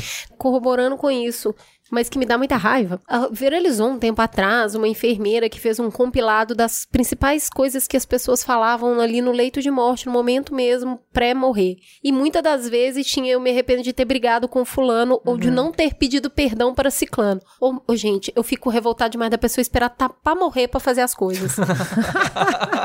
é sério, porque aí É muito comum é tão difícil mesmo. pedir perdão que a pessoa só pede a hora que ela tá morrendo, porque ela não tem que lidar com a vergonha da vulnerabilidade. É. E já tô quase morrendo mesmo. Juliana, me desculpa por tudo que eu fiz, morro. Porque eu nem tenho que lidar de ter reconhecido o meu erro, de ter me aberto pra uma pessoa e ter dito, puta, falhei. É. Então, pedir perdão é lidar com a própria vulnerabilidade. Eu acho. E eu acho que a gente confunde vulnerabilidade com fraqueza. E aí acha que pedir perdão é fraqueza. E aí, Fê, no programa Masculinidade e Sentimentos, a gente deu uma arranhada sobre a dificuldade do homem ser maior ainda em pedir perdão. Sim, existe uma pressão social muito maior pro homem ser forte. Né, pro homem não demonstrar fraqueza em nenhum momento. Eu acho que essa é uma das coisas que os homens carregam, até por isso que eles se abrem menos, falam menos sobre sentimentos, ah, choram menos, né, é, reprimem muito mais. Tem menos é, resistência ao câncer, porque, ó lá, tá perdoando menos. Talvez tenha isso Perdoar fazendo também, de né? saúde. Homem, homem morre por causa dessas coisas. Tá vendo? Não vai no médico, né? Nem pede perdão, tem. Mas você- vocês não acham que hoje a, a prática do perdão ela é vista de outra maneira e não mais tão vulnerabilidade, com tanta fragilidade assim? Como que Não você sei, eu não sei, eu percebo, acho que nas práticas orientais, budistas, eu acho que hoje se fala mais em gratidão, se fala mais em perdão. Não é? Não, sei, Não sei não, ou Ana. será Eu que é acho só- que a hora eu percebo Ou é, são grupos, talvez. E, e um aprendizado meu, assim, de falar, virar pra pessoa e falar assim, você tá certa. Eu errei. Ainda sai meio. "Você tá certa." É difícil. Quando a gente fala que errou, a gente deixa de estar seguro de si. Perder referência é Uhum. complexo, né? E aí a gente faz uma ligação muito ruim, que é sou forte, logo não erro. E não é a verdade. Hum, claro que não. Ou sou fraco, logo estou vulnerável. O sinônimo da vulnerabilidade não é fraqueza. Você precisa ser muito corajoso e forte para estar vulnerável. Para se permitir Pra ser se vulnerável, permitir. né? Porque você chega lá e mostra as entranhas, quem você é. Isso dá medo. De novo, volta pro medo. Eu acho que só pra finalizar, a conexão humana, ela não se dá tão bem no sucesso. Não são as viagens que você fez pra Paris com seu marido, não são os churrascos que vocês fizeram juntos, não são essas coisas que formam o vínculo profundo. O que conecta de verdade as pessoas de forma mais forte são as dificuldades que elas vencem juntas. Então não é ter dificuldade que vai fazer o vínculo, é vencer dificuldades que vai vencer o vínculo. Não são seus acertos que vão conectar as pessoas, são justamente as suas vulnerabilidades. Então, quando a gente abre espaço para aceitar a vulnerabilidade do outro, a gente abre espaço para expor a nossa vulnerabilidade, como a Cris estava falando. Acolher os erros dos outros nos permite que a gente acolha o nosso erro e isso aprofunda relações. Então a gente não precisa.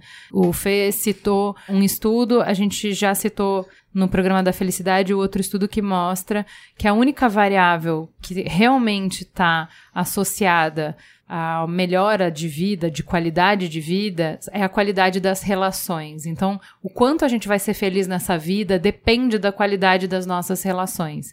E a qualidade das nossas relações depende da elasticidade que a gente tem para abraçar o erro, para abraçar o fato de que humanos são, na sua natureza, falhos e o fato de que a gente tem valores diferentes, a gente tem personalidades diferentes, que a gente percebe o mundo de maneira diferente, vai provocar de forma natural uma série de choques e decepções ao longo da vida.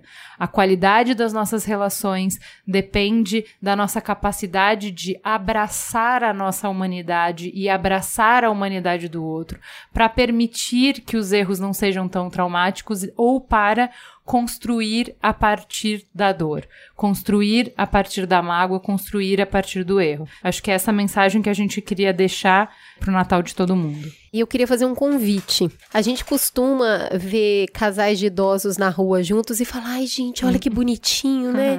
então, galera, é o seguinte: o convite é, em tempos líquidos, em tempos tão efêmeros, perceba um pouco melhor os casais que permanecem juntos por muitos anos ou os grupos de amigas que vão jantar nos restaurantes, ou de amigos que vão jogar xadrez na Praça da Sé, e, se possível, até se tiver no seu ciclo, converse com essas pessoas, porque uma das coisas que mais dá orgulho é contar jornadas. E a gente fala, lembra aquela vez que a gente brigou por causa disso, e depois a gente foi pescar, e a gente achou que ia se separar, mas aí teve outro bebê. Essa jornada ela só acontece amizades, casamentos de 15, 20, 30, 40 anos acontecem por causa da capacidade das pessoas de renovar os compromissos e o amor. Então, se tiver oportunidade, se tiver alguém do seu ciclo, você perguntar quanto tempo vocês são amigos? 20 anos? Mas vocês nunca erraram um com o outro? Claro. Vocês vão e, escutar histórias maravilhosas, é, com certeza. E eu queria reforçar uma coisa, né? Quando você fala da jornada, que é super importante para a gente poder caminhar, mas é muito importante a gente pensar que a vida acontece no presente.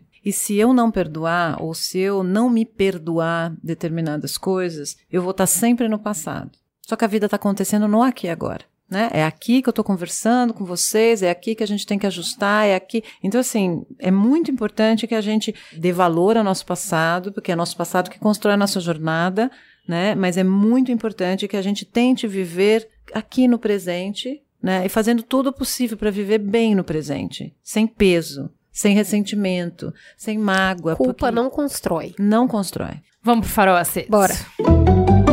Farol aceso. Fê, o que, que você vai indicar? Vou indicar um filme que chama Desejo e Reparação, com a Kirk Knightley, muito interessante, que fala de uma, uma história de uma pessoa que carrega uma culpa durante muito tempo e da importância que a gente tem de, enfim, reconhecer o erro e reparar. Vale a pena, de verdade, o filme é muito bonito. Ana, e você? Eu tô assistindo Rita, na Netflix, que eu adoro, e acho legal o, como ela é espontânea e como ela é, ela, ela tenta lidar contra a hipocrisia e todas as confusões que ela faz, essa professora, e, e, como ela vai resolvendo isso de uma maneira tão positiva. Eu super aconselho. Ela é Adoro. uma versão feminina do Merle, né? Isso, exatamente. É, Mas eu... eu... acho ela mais profunda. Sim. O que não é muito difícil diante de Merle. É. Pois é. Adoro. Homens super aconselho. Velhos. e você, Cris? Eu vou indicar a Caixa Preta do Amos Oz. É um dos meus livros de cabeceira preferido e eu acho que tem muito a ver com esse programa, que é sobre as, a complexidade das relações. Esse livro é realmente um livro especial. Você vai ler e vai comentar comigo. É um livro feito de cartas, né? Ele não tem diálogo, as pessoas não se falam cara a cara. É sempre escrevendo cartas um pro outro e essas cartas eles demoram assim meses para responder. Então as pessoas pensam no que elas vão responder e ainda assim são cartas extremamente duras um para os outros. É uma ex-mulher lidando com o ex-marido, com o atual marido e tem o filho dos dois. E as cartas constroem relações muito intrincadas, com muita mágoa, com muito sofrimento, mas com muito muito amor envolvido. Amos Oz, não é à toa que o nome do meu filho é Amos, é, ele escreve magistralmente. Uma pessoa incrível que pega o alfabeto e faz uma magia. Então, a Caixa Preta é o livro que eu queria indicar para vocês. E você, Juliana Valauer? Então, eu vou indicar sobre protestos o filme Roma, que é um original Netflix, que eles estão fazendo todo mundo assistir e que tá sendo muito insensado pela crítica. Todos os críticos estão dando 10 de 10 estrelas, é maravilhoso, é lindo, faz um filho em mim, Quaron. Enfim, o filme vai falar um pouco sobre essa relação simbiótica que a gente tem com os empregados domésticos. Então, o Quaron é mexicano, ele vai ambientar esse filme lá no México dos anos 70 é, uma ebulição política no país. E é um filme bem autobiográfico. Ele faz homenageando a pessoa que trabalhou na casa dele que ajudou a criar ele e os irmãos. Qual é a minha percepção, tá? Eu vou dar pros mamileiros e vocês podem me criticar, não tem problema nenhum. Eu acho que esse é o melhor filme que o Quaron poderia fazer sobre esse assunto. Entendeu? Isso, isso quer dizer muita coisa, né, Ju? Deixa eu falar aqui quais são os meus incômodos, tá?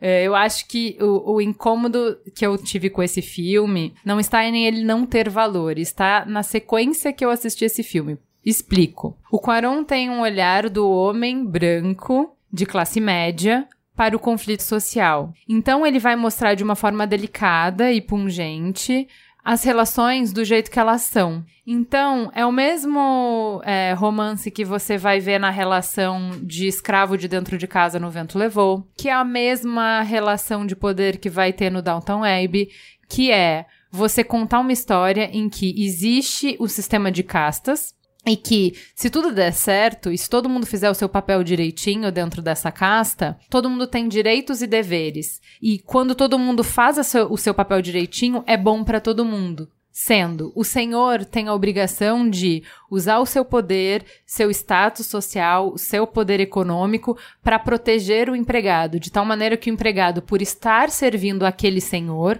tem acesso a bens, a serviços, a uma vida que ele não teria na posição social que ele está. O empregado, em troca, deve ao senhor uma total vassalagem que não há qualquer espaço entre vida pessoal e vida privada. Ele deve fazer qualquer coisa para que a vida daquele senhor seja boa. Essa é a troca. E claro, como isso acontece no ambiente caseiro, isso implica em relações de afeto, de amor né? Na minha opinião, na minha humilde opinião, embora o filme mostre com delicadeza a complexidade dessas relações, ele não tem e não teria muito como ter uma postura muito crítica. Para mim, eu sinto falta, e aí é por isso que eu falei que tem uma questão de ordem, do olhar desta empregada, porque o filme não é dela, o filme é do Quaron. O filme é do menino que foi criado por esta empregada, que no máximo ele pode ter uma admiração e um amor por ela. Então, ele é muito recheado de uma visão romântica dessas relações, que não acontece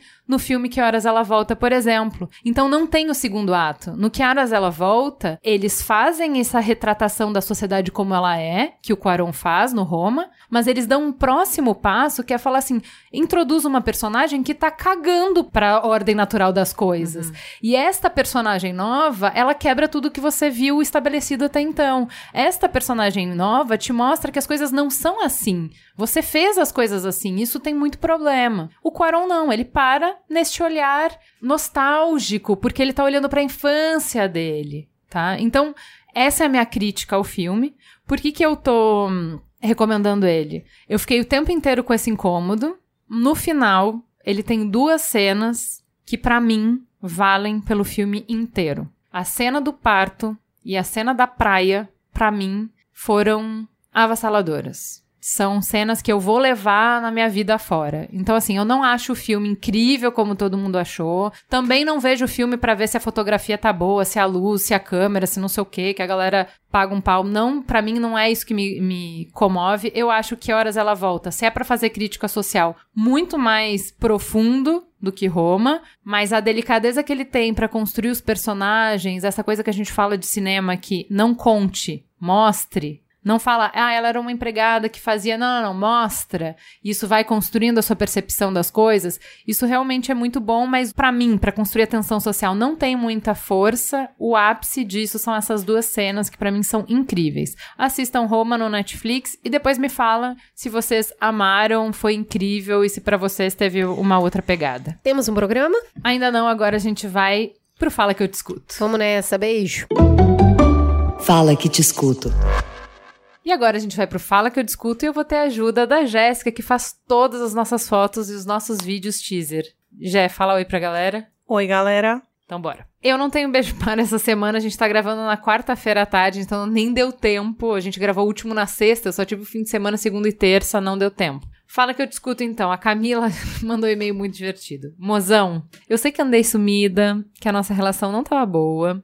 Não sei caracterizar exatamente o que aconteceu entre nós. No começo eu era tão apaixonada. Acho que o esforço de olhar o outro lado foi me desgastando. Tem coisas que a gente não quer achar que tá ok. Acho que a gota d'água para mim foi o episódio do aborto. Dois homens discutindo o tema e fazendo uma abordagem que para mim não fazia sentido partiu meu coração. Mas já faz tanto tempo que eu nem me lembro mais. Tenho certeza que tudo foi explicado, mas eu não quis entender. Eu tava cansada, resolvi dar um tempo para nós. Mas a saudade apertou meu coração. Voltei. Voltei de peito aberto, como sempre devia ter sido. Voltei tentando tirar o atraso desses meses que a minha cabeça dura nos manteve afastadas. Voltei já com lágrimas nos olhos, principalmente no programa sobre racismo. Alguém me explica o que, foi aquele episódio? E agradecendo a visão de mundo ampliada a cada programa. Cris, Ju, obrigada por serem essa ponte, pelos tapas na cara, pelo trabalho de vocês. Tô aprendendo a me respeitar, a respeitar o outro, afinal, tempos mais difíceis se aproximam. E vocês são uma ajuda tremenda nisso. Obrigada. Ótimo e-mail para começar depois de um programa sobre perdão, não é mesmo, pessoal? E eu só posso responder que é boa filha casa torna, que é uma alegria ter todo mundo que em algum momento já deixou de ouvir o Mamilos voltando. Sempre tem na timeline gente falando: ah, eu tô super atrasada, o que, que eu faço? A gente não censura, a gente só colhe o momento e as escolhas de cada um e agradece muito pelo carinho, vocês são sempre muito bem-vindos. Agora o um e-mail da Simone Costa. O último podcast, Liberte Seu Corpo, é realmente libertador. Eu me dei conta de ter parado de usar biquíni depois que uma amiga da minha mãe deu uma gargalhada e um comentário maldoso após ver uma foto minha em que eu tinha 9 anos e uma, entre aspas, barriguinha. Somando essa gargalhada com a pressão religiosa por não mostrar o corpo em uma religião que hoje eu percebo um tanto fundamentalista, eu me sinto mal usando um biquíni até hoje. Recentemente eu fiz uma reeducação alimentar, onde saí de 75 para 59 quilos, de uma forma bastante saudável, comendo melhor e fazendo exercício. Tentei comprar um biquíni e me dei conta que o problema não é a gordura do corpo, mas o que ficou na cabeça em todos esses anos. Não consegui. Ouvi esse podcast numa esteira correndo em torno de uma hora e meia, e só me dei conta disso quando a Cris fez uma linda divagação sobre o corpo dela e até onde ele a trouxe. E nessa semana, dia 21, eu completo 37 anos. E foi só aí que eu percebi que a menina de 12, que repetia nos testes de Cooper do colégio por não conseguir correr 12 minutos, chegou lindamente até aqui. Sim, devo muito perdão por tantas vezes ter criticado minha barriga e meu cabelo ruim entre aspas. Também fiz o processo de voltar os cachos, ou seja, eu tive muita identificação com a fala da Cris. Ela é a torcida do Flamengo e do Corinthians junto, né? Porque todo mundo ficou apavorado com a fala da Cris, muita gente se identificou, foi muito lindo. E eu acho muito legal ver essa trajetória, né? Ver pessoas que conseguiram com o programa enxergar o quanto elas já caminharam, o quanto elas foram feridas, o quanto elas se feriram, mas o quanto elas já caminharam. Mas não é nada fácil, como nos conta a Daniele. A Daniele conta que ela achou que ela nunca tinha passado por grandes problemas emocionais relacionados ao corpo, mas relembrando as histórias, ela viu que não é bem assim. Então, vamos lá. Aos quatro anos de idade, descobri uma prima distante que era obesa e eu parei de comer. Disse para minha mãe que eu não queria ficar assim. Não me lembro disso, mas segundo minha mãe durou bastante tempo. Acho tão triste que uma menina de 4 anos já tivesse esse tipo de preocupação. Depois eu descobri que eu tinha uma orelha de abano. Não prentia meu cabelo nem na aula de educação física. Minha mãe teve até que ir na escola pedir para que deixassem meu cabelo solto, porque eu me recusava a prender e chorava toda semana. Aí o problema começou a ser meu cabelo armado. Eu fui apelidada de Maria Betânia. E doía demais, porque eu não podia nem prender. Depois foram os seios que não cresceram de jeito nenhum. Sempre fui muito magra, como minha família toda. Eu fazia todas as simpatias possíveis. Junto a isso, uma hiperidrose que deixa minhas mãos e pés suados, quase que todo o tempo. E mulheres delicadas não suam, né? Hoje eu tenho orelha operada e silicone. Precisei fazer essas cirurgias para conseguir me sentir bem comigo. Eu tive um namorado que me deu um sapato de salto muito alto. Eu não uso nem salto baixo porque acho muito desconfortável. Então eu não entendi o presente. E ele disse: para você aprender a ser mulher. Que graça, hein, Jéssica? Um outro namorado dizia que eu era linda, mas que meu nariz podia ser menor. E também que eu não aproveitava o corpo que tinha, que deveria usar saia, decote, roupa justa. Nada do que eu era estava bom. Minha autoestima foi pro saco. Que alegria um namorado desse, né?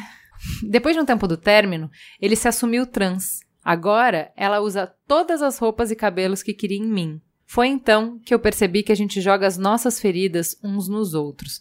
Apontamos nos outros nossas próprias inseguranças e frustrações. Comecei o meu caminho de me amar e entender que eu não devo permitir que as inseguranças dos outros se tornem minhas e que talvez o melhor caminho seja olhar para esses comentários de forma empática e, quem sabe, conversar com essa pessoa para que ela se liberte também. Gente, orgulho das tias, mamileira linda! Dá para aguentar? É muito orgulho, né? Que coisa linda!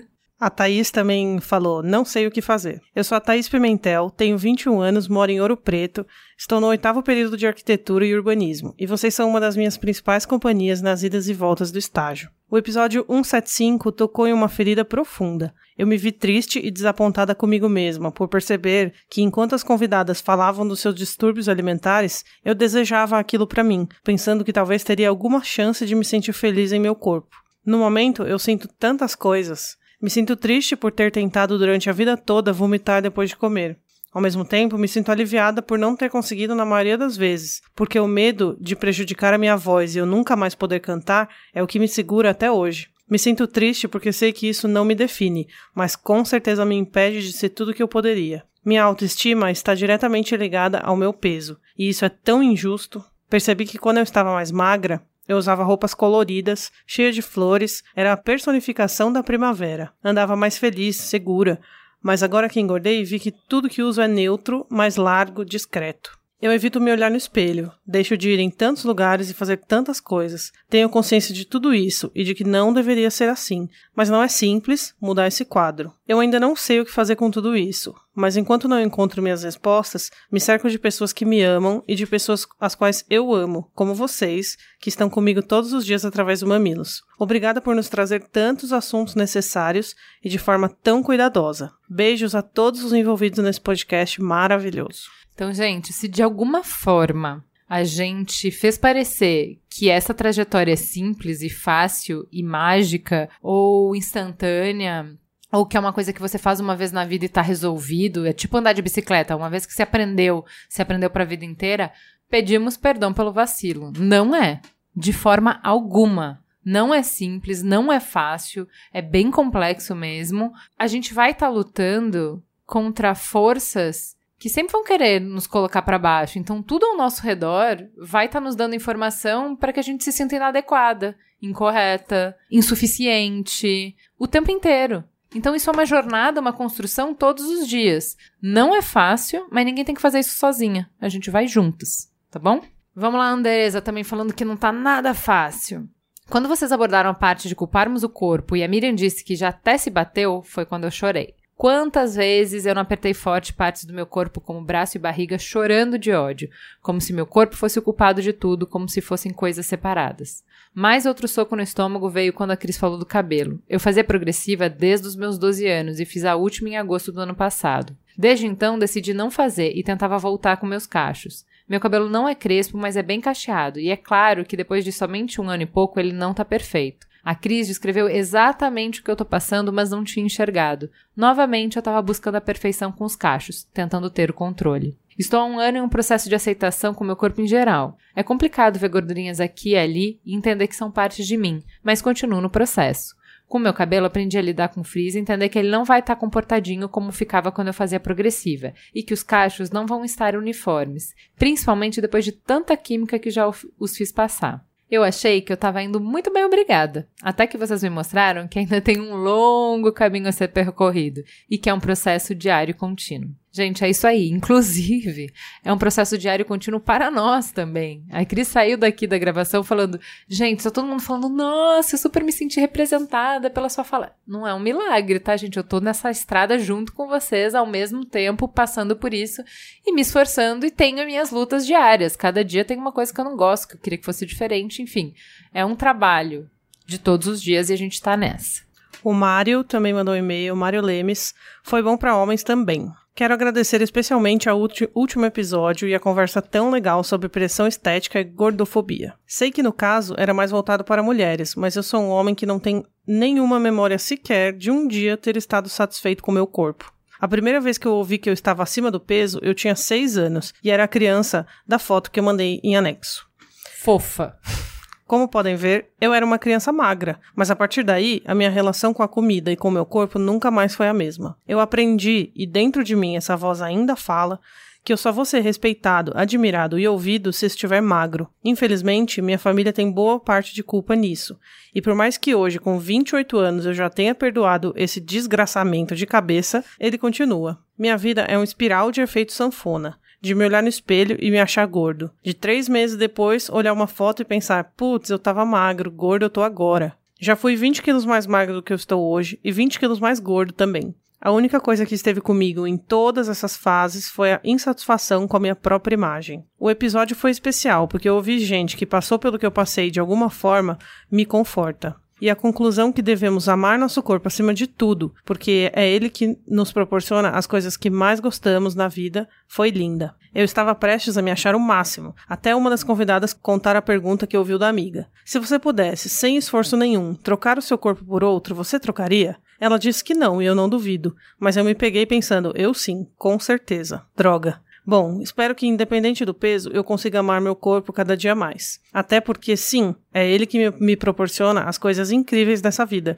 tipo ouvir vocês. Um beijo. É isso, né, gente? A gente levantou um pouquinho o tapete e, ó, vou falar, foi um programa que teve muito, muito depoimento, porque todo mundo tem uma experiência muito pessoal com esse tema de autoaceitação. Eu vou ler o último, que é o do Bruno, de 25 anos. É, ele tem um enorme histórico de agressão com o corpo e consegue se lembrar quando uma vez ele foi abordado num supermercado. Ele tinha sete anos por um estranho que disse que ele deveria ser uma vergonha para a família por ter esse peso. Eu fiquei chocada, mandei para as meninas do grupo, falei assim: por quê, né? Que leva uma pessoa a falar, o que você ganha com isso? Tipo, por quê? Por que, que você faz isso? Vamos lá, ele segue contando. Quando criança, foquei em outros aspectos da minha vida e decidi então ser sempre o mais engraçado e com as melhores notas. Eu criei de uma maneira muito peculiar uma dualidade. Sou uma pessoa muito segura do meu trabalho e do que eu sou capaz, mas que sentia nojo do meu reflexo no espelho. Essa dualidade ajudou a levar a vida adiante, fazer planos e acabou por facilitar o processo de ignorar o meu outro lado, meu corpo. Hoje eu tenho sobrepeso e até o começo do ano uma péssima relação com comida e meu corpo. O primeiro passo que eu tive de aceitar foi quando meu namorado me falou: Mas que, que você tem que emagrecer? Por que essa obsessão? Eu não tive resposta na hora e continuei pensando muito tempo sobre isso. Ontem eu decidi que tinha que comprar uma calça nova, porque a minha rasgou na coxa. Quem é coxudo sabe que isso é uma coisa bem normal. Eu sei, te entendo, amigo. Então eu dei play no último episódio desse podcast maravilhoso. Foi no momento que eu tava vestindo a calça que eu queria experimentar que vocês falaram para reparar no que o seu corpo tá sentindo. E percebi que eu tava comprando uma calça apertada para quando eu emagrecer de novo. Quem nunca, Bruno? Quem nunca? Eu nem terminei de abotoar a calça, eu já saí em desespero do provador e peguei um número maior. Foi provando uma calça que finalmente me serve e ouvindo o depoimento de vocês sobre estar confortável em seus corpos que pela primeira vez me olhei no espelho e falei: "Tá tudo bem, tá tudo certo. Se você emagrecer depois, você compra uma outra calça menor. Mas você não vai se agredir de novo vestindo uma calça apertada na esperança de emagrecer de novo. Hoje eu vesti a roupa nova, me olhei no espelho e me senti suficiente e completo pela primeira vez. Vi um único Bruno. Ai, lindo da tia! Orgulho! Cara, a gente fica muito feliz com isso. Isso é uma conquista. A gente sabe que é um passinho depois do outro, mas é muito legal. A gente tem que celebrar as nossas conquistas. Parabéns, Bruno. Vamos ler alguns tweets. Vai lá, Jé. A Emily falou: Perdi a conta de quantas vezes eu chorei ouvindo o novo episódio do Mamilo sobre corpo, autoestima, aceitação. Choro de emoção, de acolhimento, de conexão. Sigo profundamente emocionada. O Nick falou: O que te ajuda a ficar segura é o repertório. Aprendendo mais um pouco sobre mulher nesse episódio do Mamilos. Quanto eu sofri e só nos últimos tempos comecei a enxergar que tanta coisa podia ter sido ignorada. Cada dia, uma nova libertação. A Juliana Machado falou: Onde vocês estavam quando eu tinha 5, 10, 15, 20 e tantos anos? Tenho muito a trabalhar comigo mesma, mas agradeço imensamente de descobrir vocês a tempo de educar minha filhinha. Ela terá mais chances de ser feliz graças a vocês. Ah, quem não fica feliz, né? O Nerd Geek exausto disse: Quem sou eu quando não tento atender às demandas dos outros? Acabei de levar um soco no estômago do Mamilos. A Caroline falou: O episódio Liberte Seu Corpo foi fenomenal. Me caiu como uma luva, considerando o momento em que eu estou. Mais que um tapa na cara, ele vem como um abraço carinhoso e um colo aconchegante, dizendo que tudo pode e vai ficar bem. Obrigada, Cris e Ju. A Joyce disse: Qual foi a primeira vez em que você ficou com vergonha de uma parte do corpo? Aos oito, achei que estava gorda sem motivo. E eu era uma criança tão bonitinha. A partir daí, eu chorava escondida porque queria muito ir pra piscina, praia com todo mundo, mas não podia porque gorda. A Luísa falou: Esse episódio é essencial para qualquer mulher. Me emocionei diversas vezes por enxergar não só a mim, como também minhas amigas em cada um daqueles retratos. A Carol disse: Eu ouvi, me identifiquei, mandei para as amigas e fiz anotações para trabalhar na análise. PQP é um lacre atrás do outro. Eu vou ter que montar um caderninho de reflexões mamileiras em 2019. A gente adorou essa ideia. Eu já quero esse produto no mercado. E a Juliane falou: o último episódio, Liberte Seu Corpo, foi uma das coisas mais maravilhosas que eu ouvi esse ano. Queria que todas as mulheres da minha convivência ouvissem. Entre aspas, não existe saúde do corpo sem saúde mental. Fecha aspas. Esse vai ser meu mantra para 2019. Então é isso, amores da tia. Semana que vem a gente volta com aquele grande programa que vocês esperam todo ano, que é o Retrospectiva Mamilos 2018. Até lá, beijo!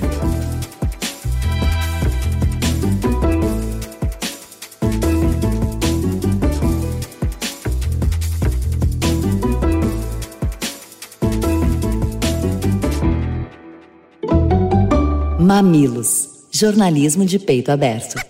O Mamilos é feito por uma equipe maravilhosa. Na produção, Maíra Teixeira. Na pauta, Jaqueline Costa e muitos pauteiros voluntários. Vídeo e fotos, Jéssica Modono. Publicação, Pedro Estraza. E a capa, o artista incrível, maravilhoso, lindo e cheiroso, Zé Cabral.